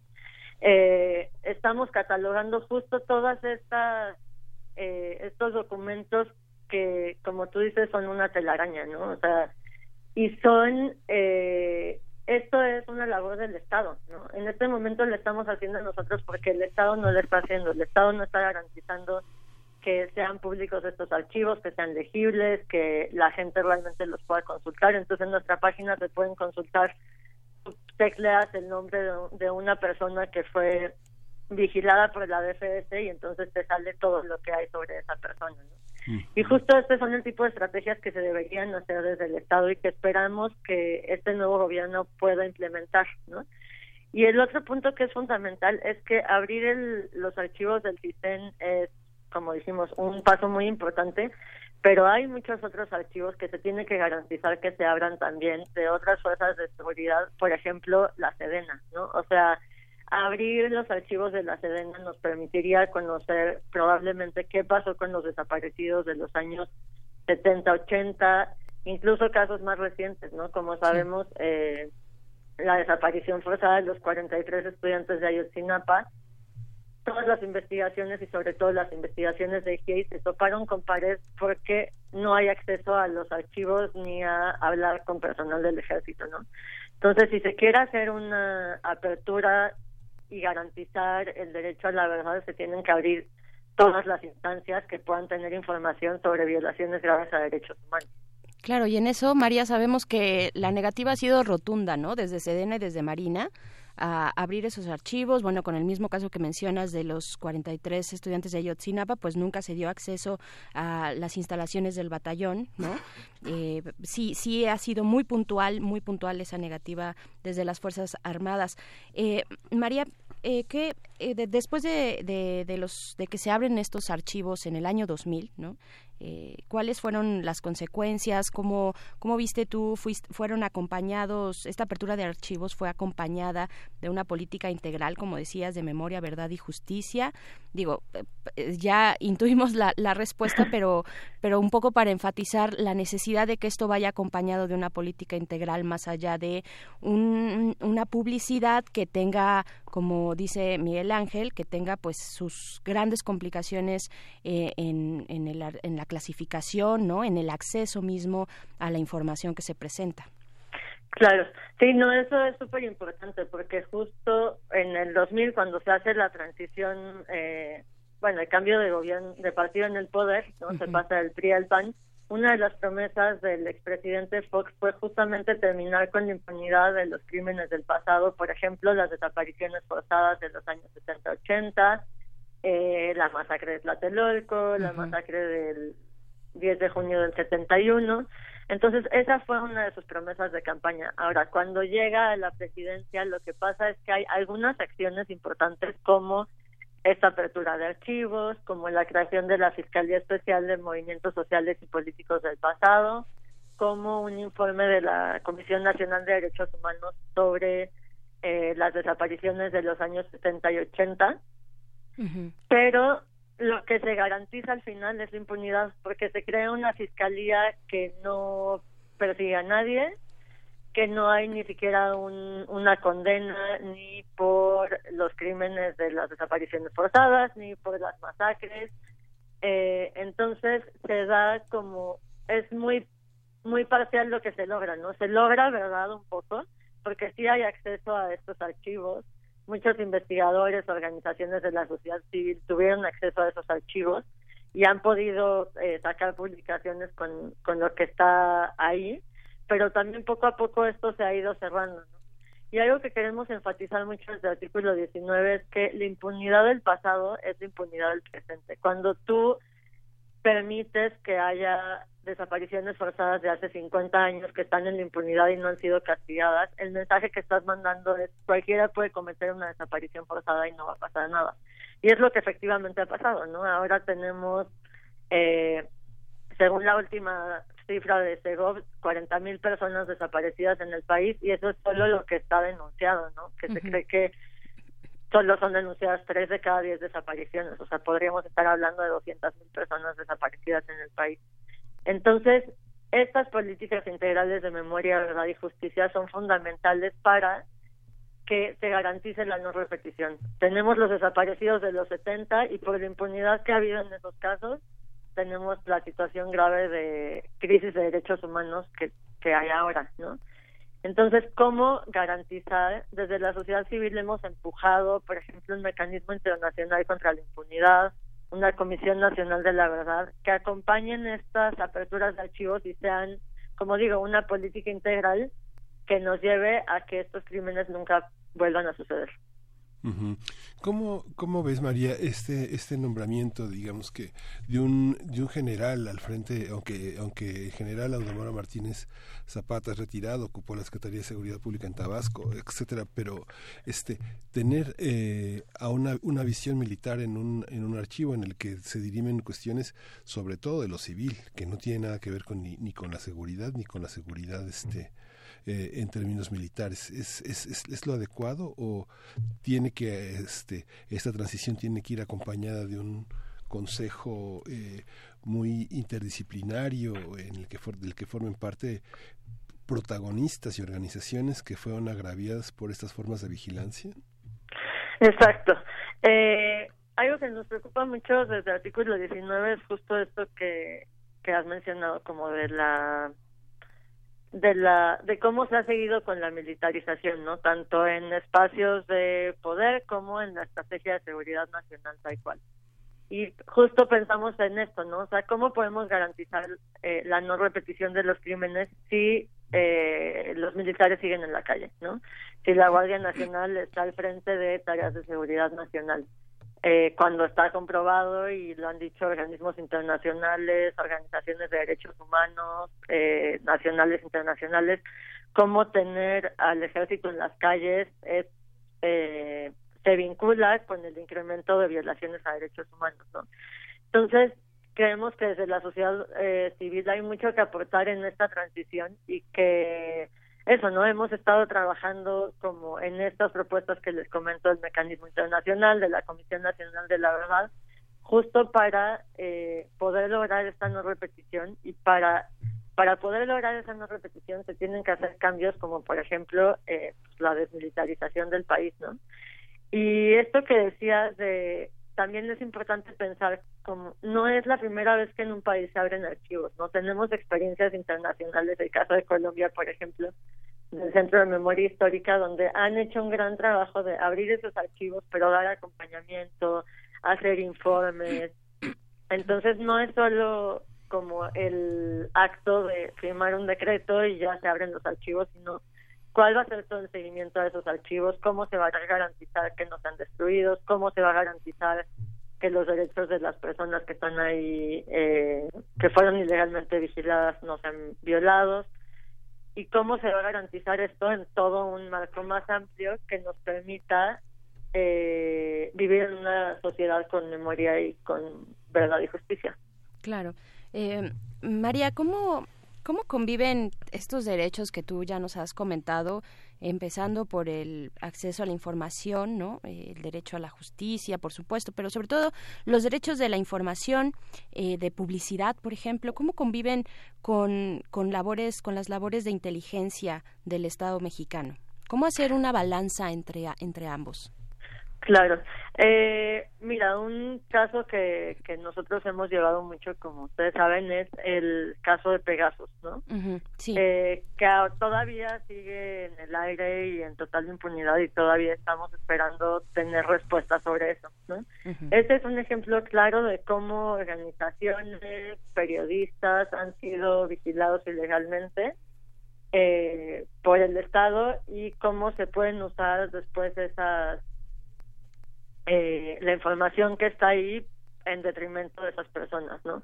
Nosotros lo que pensamos es que debe abrirse el, los archivos, debe garantizarse que la sociedad sepa qué pasó, quiénes fueron, quiénes son las víctimas, quiénes fueron los responsables de- del espionaje y también de las de las tareas de seguridad nacional, de la violación de derechos humanos, pero deben respetarse eh, los derechos de las personas, ¿no? Entonces esto no debe agraviar a quienes han sido espiados ilegalmente, ¿no? Y por y esto que decía hace rato Miguel Ángel, ¿no? Justamente las versiones que están ahí, pues muchas veces no son eh, no son lo que realmente pasó, ¿no? O sea, son desde la visión del Estado que somos la sociedad civil, que somos eh, los defensores de derechos humanos, etcétera. Entonces también desde ese lugar se tiene que tomar como con mucho cuidado qué se hace público y qué no se hace público.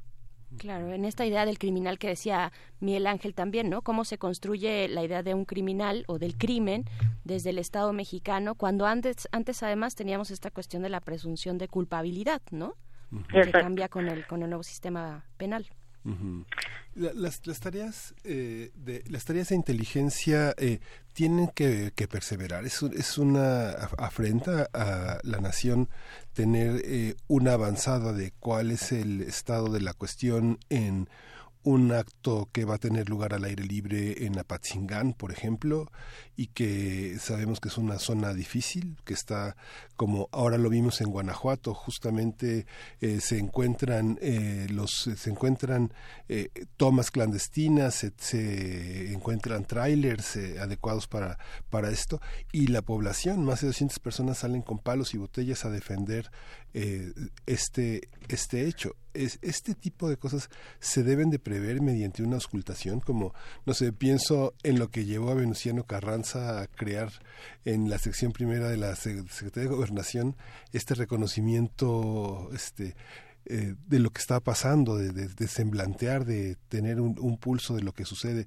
¿Esto es válido en una democracia? El Estado tiene que, que saber lo que está pasando, ¿no? O sea, tiene que acompañar estos procesos, tiene que reaccionar ante, ante estos procesos, tiene que garantizar, pues justo la justicia social para que estos procesos no se den.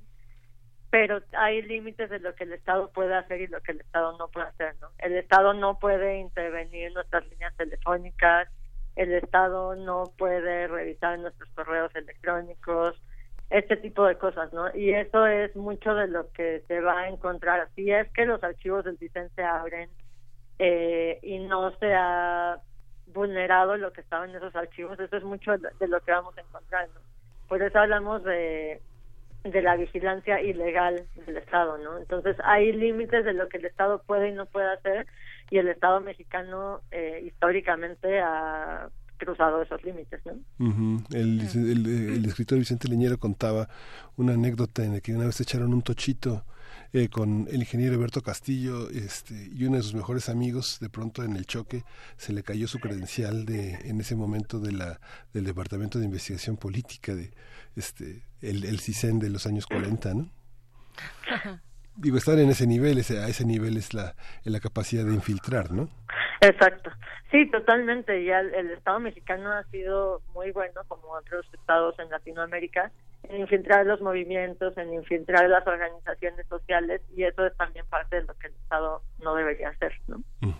Entonces es que uno pierde la confianza, ¿no? Digamos, lo que se mina en el tejido social es la confianza en las personas próximas, ¿no? Exacto. Sí, esto que nos dicen, eh, o sea, para que estas eh, políticas puedan funcionar, tienen que ir acompañadas de políticas de, memoria y de justicia, sobre todo, y terminar con impunidad, ¿no? Porque claro que nos sirve saber quién cometió ciertos crímenes, quién vigiló ilegalmente, pero también el, eh, una muy buena señal sería qué va a pasar, ¿no? O sea, se van a, cómo se van a condenar esos delitos, cómo se va a llevar a la justicia los crímenes que ahí se encuentren los responsables, ¿no? Entonces, no solamente abrir los archivos, sino acompañarlos de, de esta justicia que tanto nos hace falta en el país, donde hay más del 90% de impunidad en, en los crímenes, ¿no? Y donde la gente justo no denuncia por lo que decías, Miguel Ángel, porque no, no confiamos en, en el Estado de Derecho porque nos han demostrado que lo que persevera es la impunidad, ¿no? Entonces, ahorita hay una oportunidad de cambiar eso y este es un paso importante, pero ¿qué más vamos a hacer? ¿Qué más se va a hacer desde el Estado para que eh, cambie radicalmente y podamos tener una eso, una sociedad sin violaciones a derechos humanos, con memoria, verdad y justicia? Claro, y en las labores de inteligencia, María, este, pues bien, bien interesante creo que recalcar lo que mencionas sobre, pues el Estado tiene pues tiene estas, esta necesidad, ¿no? De hacer estas labores de inteligencia, pero hay lineamientos, hay lineamientos eh, en la ley, ¿no? Que en el cual, pues sabemos que nadie puede ser, ¿no? Por ejemplo, molestado en su persona, en su lugar de, ¿no? En, donde se desarrolla, y, salvo, y, en este caso de Pegasus y la vigilancia ilega- ilegal, pues está eh, estipulado que tam- también, o sea, solamente puede ser a través de la orden de un juez y por un tiempo limitado, ¿no? Y con un- una justificación de una investigación en curso, etcétera. O sea, hay lineamientos en los que sí se, sí se permite eh, y sí está estipulado que el Estado pueda eh, vigilar, ¿no? En casos muy específicos. Exacto. Sí, exactamente. ¿Cómo ustedes van a, eh, eh, piensan de alguna manera acompañar este proceso que va a ser importante e interesante para estos eh, temas de justicia, de verdad, de memoria? ¿Van a ustedes acompañar desde el artículo 19? Sí, claro, nosotros, eh, como te digo, hemos estado trabajando eh, con muchas otras organizaciones de la sociedad civil en empujar estos estos mecanismos de lo que se llama justicia transicional o justicia extraordinaria, como el Mecanismo Internacional contra la Impunidad, como la Comisión Nacional de la Verdad, y claro que estamos dispuestos a trabajar y aportar lo que nosotros sabemos en cuanto a archivos, en cuanto a políticas de memoria, verdad y justicia eh, al Estado, ¿no? O sea, desde la sociedad civil tenemos un rol fundamental de también eh, exigir rendición de cuentas, ¿no? O sea, qué se está haciendo, cómo se está haciendo, pero también tenemos unos conocimientos de que se han desarrollado acá, pero también en otros países de cómo se pueden hacer estas estrategias para que verdaderamente funcione como un paso un paso hacia la verdad, ¿no? Ujú. Esta cuarta transformación, esta transformación eh, de régimen implica muchos elementos del pasado. Cuando este hemos escuchado muchas veces denuncia, denuncia, denuncia, di lo que está pasando, pero justamente estos mecanismos que son tan especializados en la estructura burocrática que se heredaron de alguna manera de ese centralismo este, de la Inquisición eh, son son son delicados porque finalmente no sé alguien que ha tenido experiencia este en algunas sociedades eh, donde el instrumento de la delación es particularmente importante este uno pensaría que ojalá y esas prácticas eh, no, no llegaran a México donde la gente para hablar de cosas importantes baja la voz y dice sospecho del vecino porque tiene imágenes muy extrañas porque lee a Edgar Allan Poe porque lee a Lovecraft no digamos que hay una sospecha. Le caigo bien a mis vecinos. la gente sospecha una de otra de una manera este con una extrañeza que lleva al desconocimiento del otro no Claro, sí, exacto, y justo nos,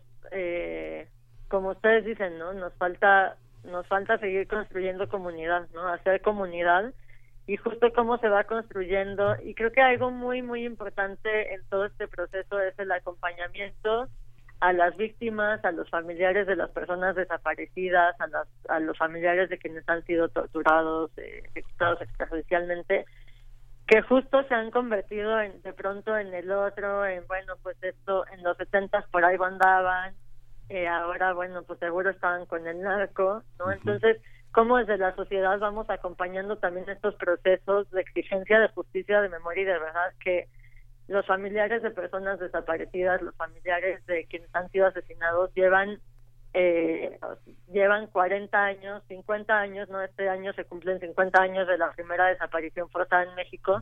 ¿Cómo acompañamos desde la sociedad estos procesos? ¿no? Por un lado tenemos que exigirle al Estado que cumpla sus deberes, ¿no? los deberes que tiene internacionalmente en cuanto a eh, hacer memoria, en cuanto a la justicia, etcétera, pero también cómo acompañamos a quienes ya están exigiendo justicia y son vulnerados en sus derechos, ¿no? Las madres de personas desaparecidas que son esto vigiladas, acosadas, las- los periodistas, las periodistas, ¿no? Cómo acompañamos también a todas estas personas que están construyendo otra verdad que no es la verdad del Estado y que muchas veces se acerca más a lo que está pasando eh, realmente en el terreno, ¿no? Claro, claro. Así Eh, es. María de Becky, coordinadora de Derecho a la Verdad de Artículo 19, muchas gracias por esta conversación con nuestra audiencia, con nuestra audiencia de Radio UNAM. Nos encantó, hicimos una sonrisa eh, cuando, cuando mencionas que aquí hacemos comunidad. Muchas gracias. Gracias a ustedes por el espacio y cuando quieran aquí estamos. Eso. Muchísimas gracias, María de Becky. Nos vamos a más música antes de continuar con las conversaciones en primer movimiento. Vamos a escuchar de Yves Montand sur le ciel de Paris.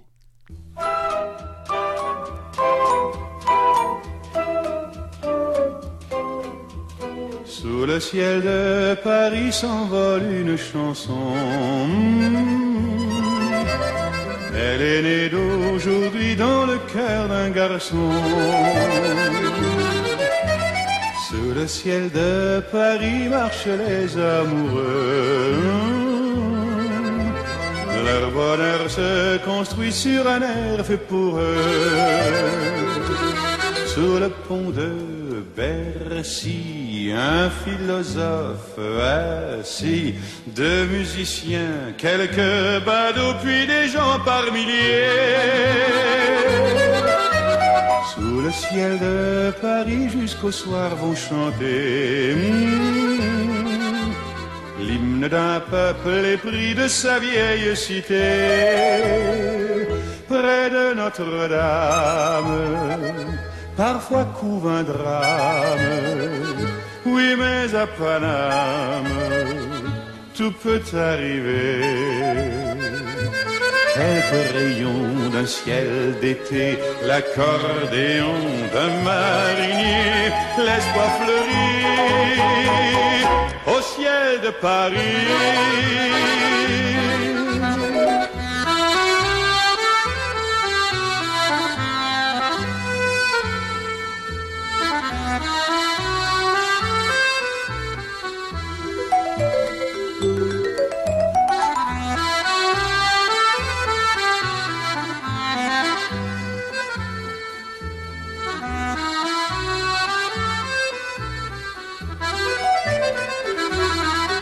Le ciel de Paris a son secret pour lui.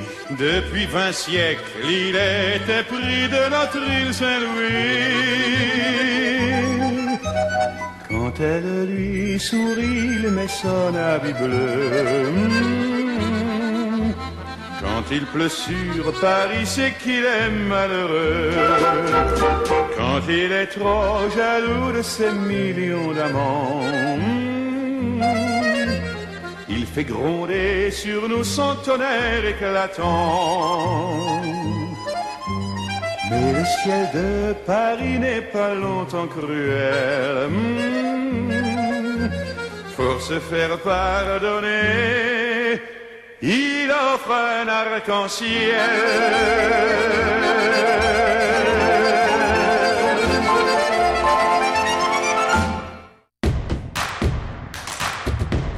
Encuentra la música de primer movimiento día a día en el Spotify de Radio UNAM y agréganos a tus favoritos.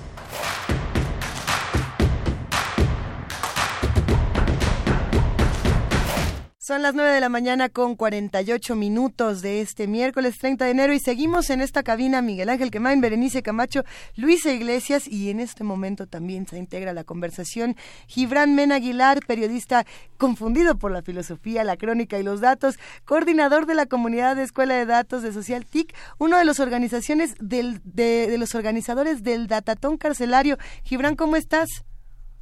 ¿Qué tal? Buenos días. Eh, buenos días también a todo el auditorio de Primer Movimiento. Qué gusto escucharte y bueno, qué gusto que podamos dedicarle un tiempo a hablar del Datatón. Cuéntanos qué es.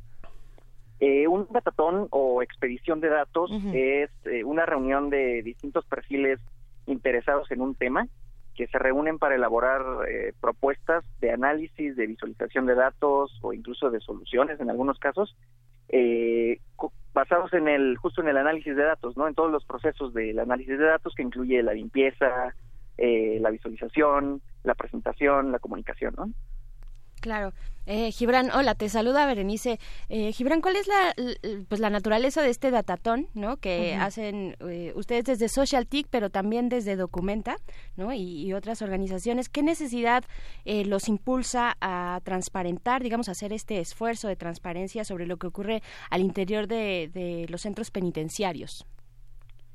Bueno, pues eh, eh, como, como bien sabrás y, y todo el auditorio, la población privada de la libertad, eh, pues es, es- una población eh, de dimensiones considerables en México y más considerando el tema, por ejemplo, de la prisión preventiva oficiosa, ¿no? El hecho de que las personas eh, pasen procesos sin, sin haber sido juzgados ya dentro de prisiones. Entonces, eh, esos universos que hay dentro de las prisiones, pues hay eh, viven eh, toda clase de, de- de situaciones, ¿no? Tienen familias, tienen hijos, eh, hijas, eh, obviamente están los sistemas eh, femeniles, los varoniles.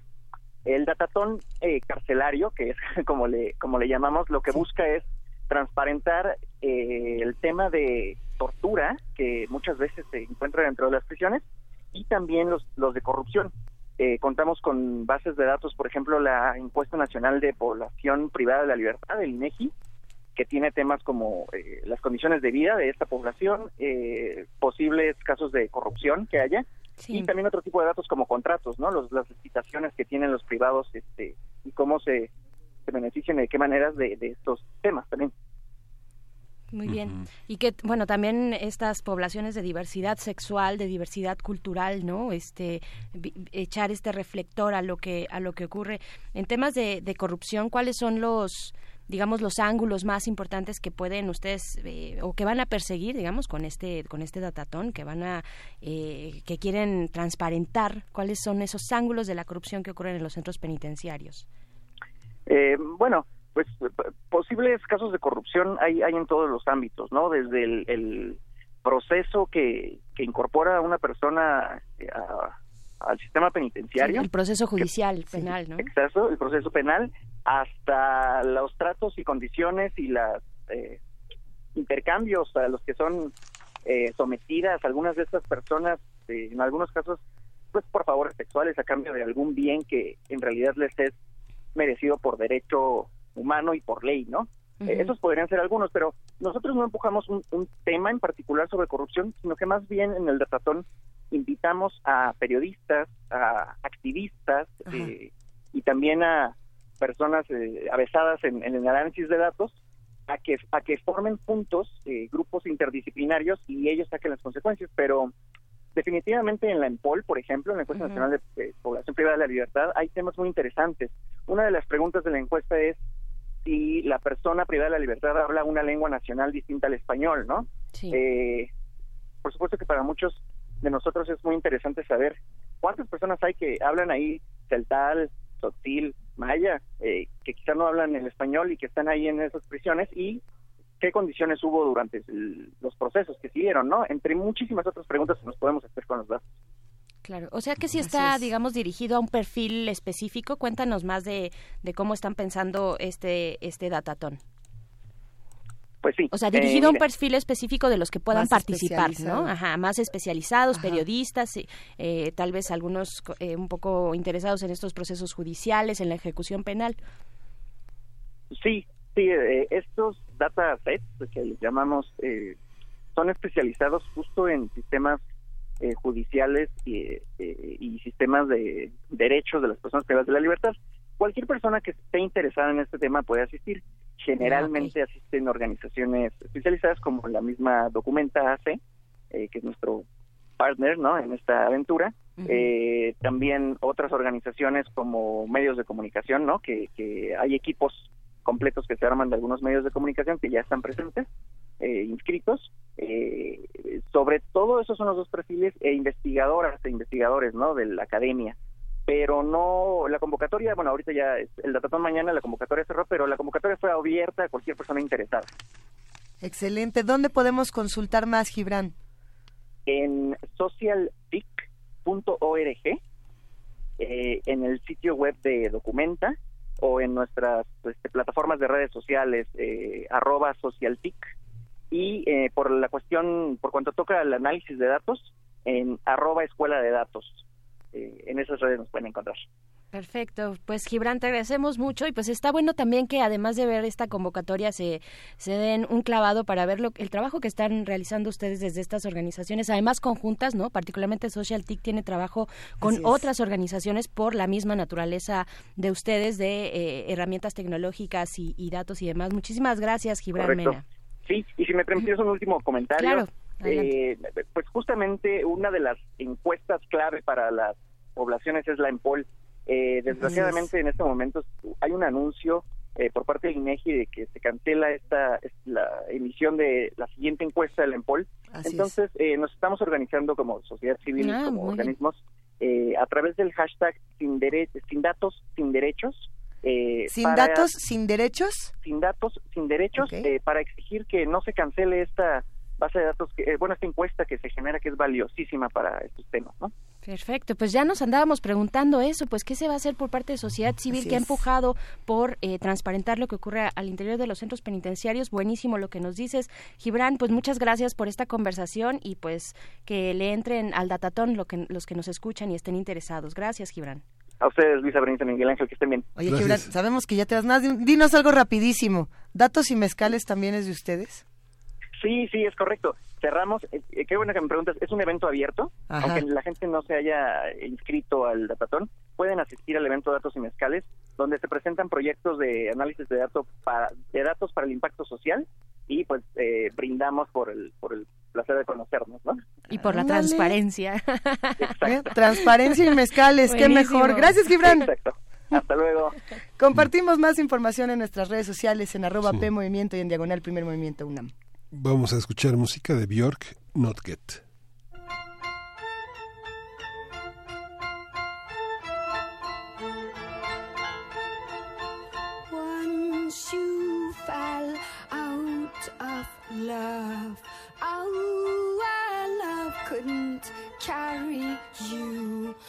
And I didn't even notice for how our love kept me safe from death.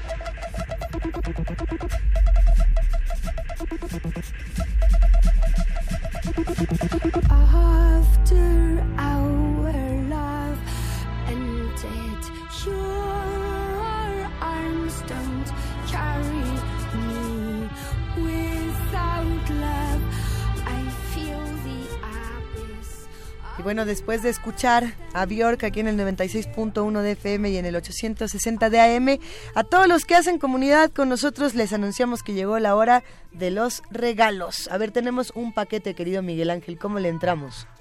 Tenemos un paquete que está, está compuesto por dos libros. Así es. El que tengo yo en la mano, este, este extraordinario cuentista, este hombre dedicado a las neurociencias, pero que la, pero que tiene el virus en las neuronas de la, de la literatura y que publicó Fata Morgana, este, La Barca de Oro, La Conjetura de Euler, y que ha trabajado ya en todo este siglo sobre los ensayos sobre la creatividad científica y artística y ahora publica un libro de ensayos sobre el teatro de la mente, que es un conjunto de ensayos sobre escritores que comparten la cualidad de imprimir en otra mente una sensación de extrañeza. Lo extraño puede estar en el tema de esta historia que recorre el surrealismo de Buñuel, de Quincy, Kafka, Poe, Bierce, Arreola, entre otros muchos escritores que este, hacen de la mente un escenario fundamental. Es fantástico, lo edita Calle Arena y se va por Excelente. teléfono. Por teléfono. Este libro está acompañado de este otro que se llama Al libro abierto, una lectura personalísima de la Biblia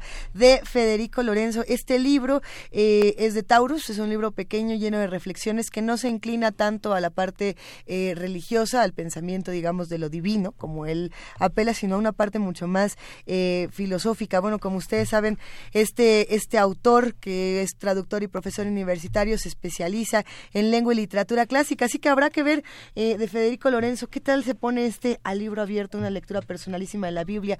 Ambos libros se van al 55 36 43 39, al primero que nos llame y nos diga que quiere el libro.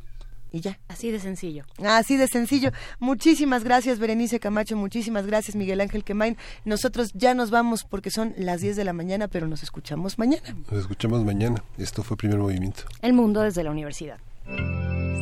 Radio UNAM presentó Primer Movimiento. El mundo desde la universidad.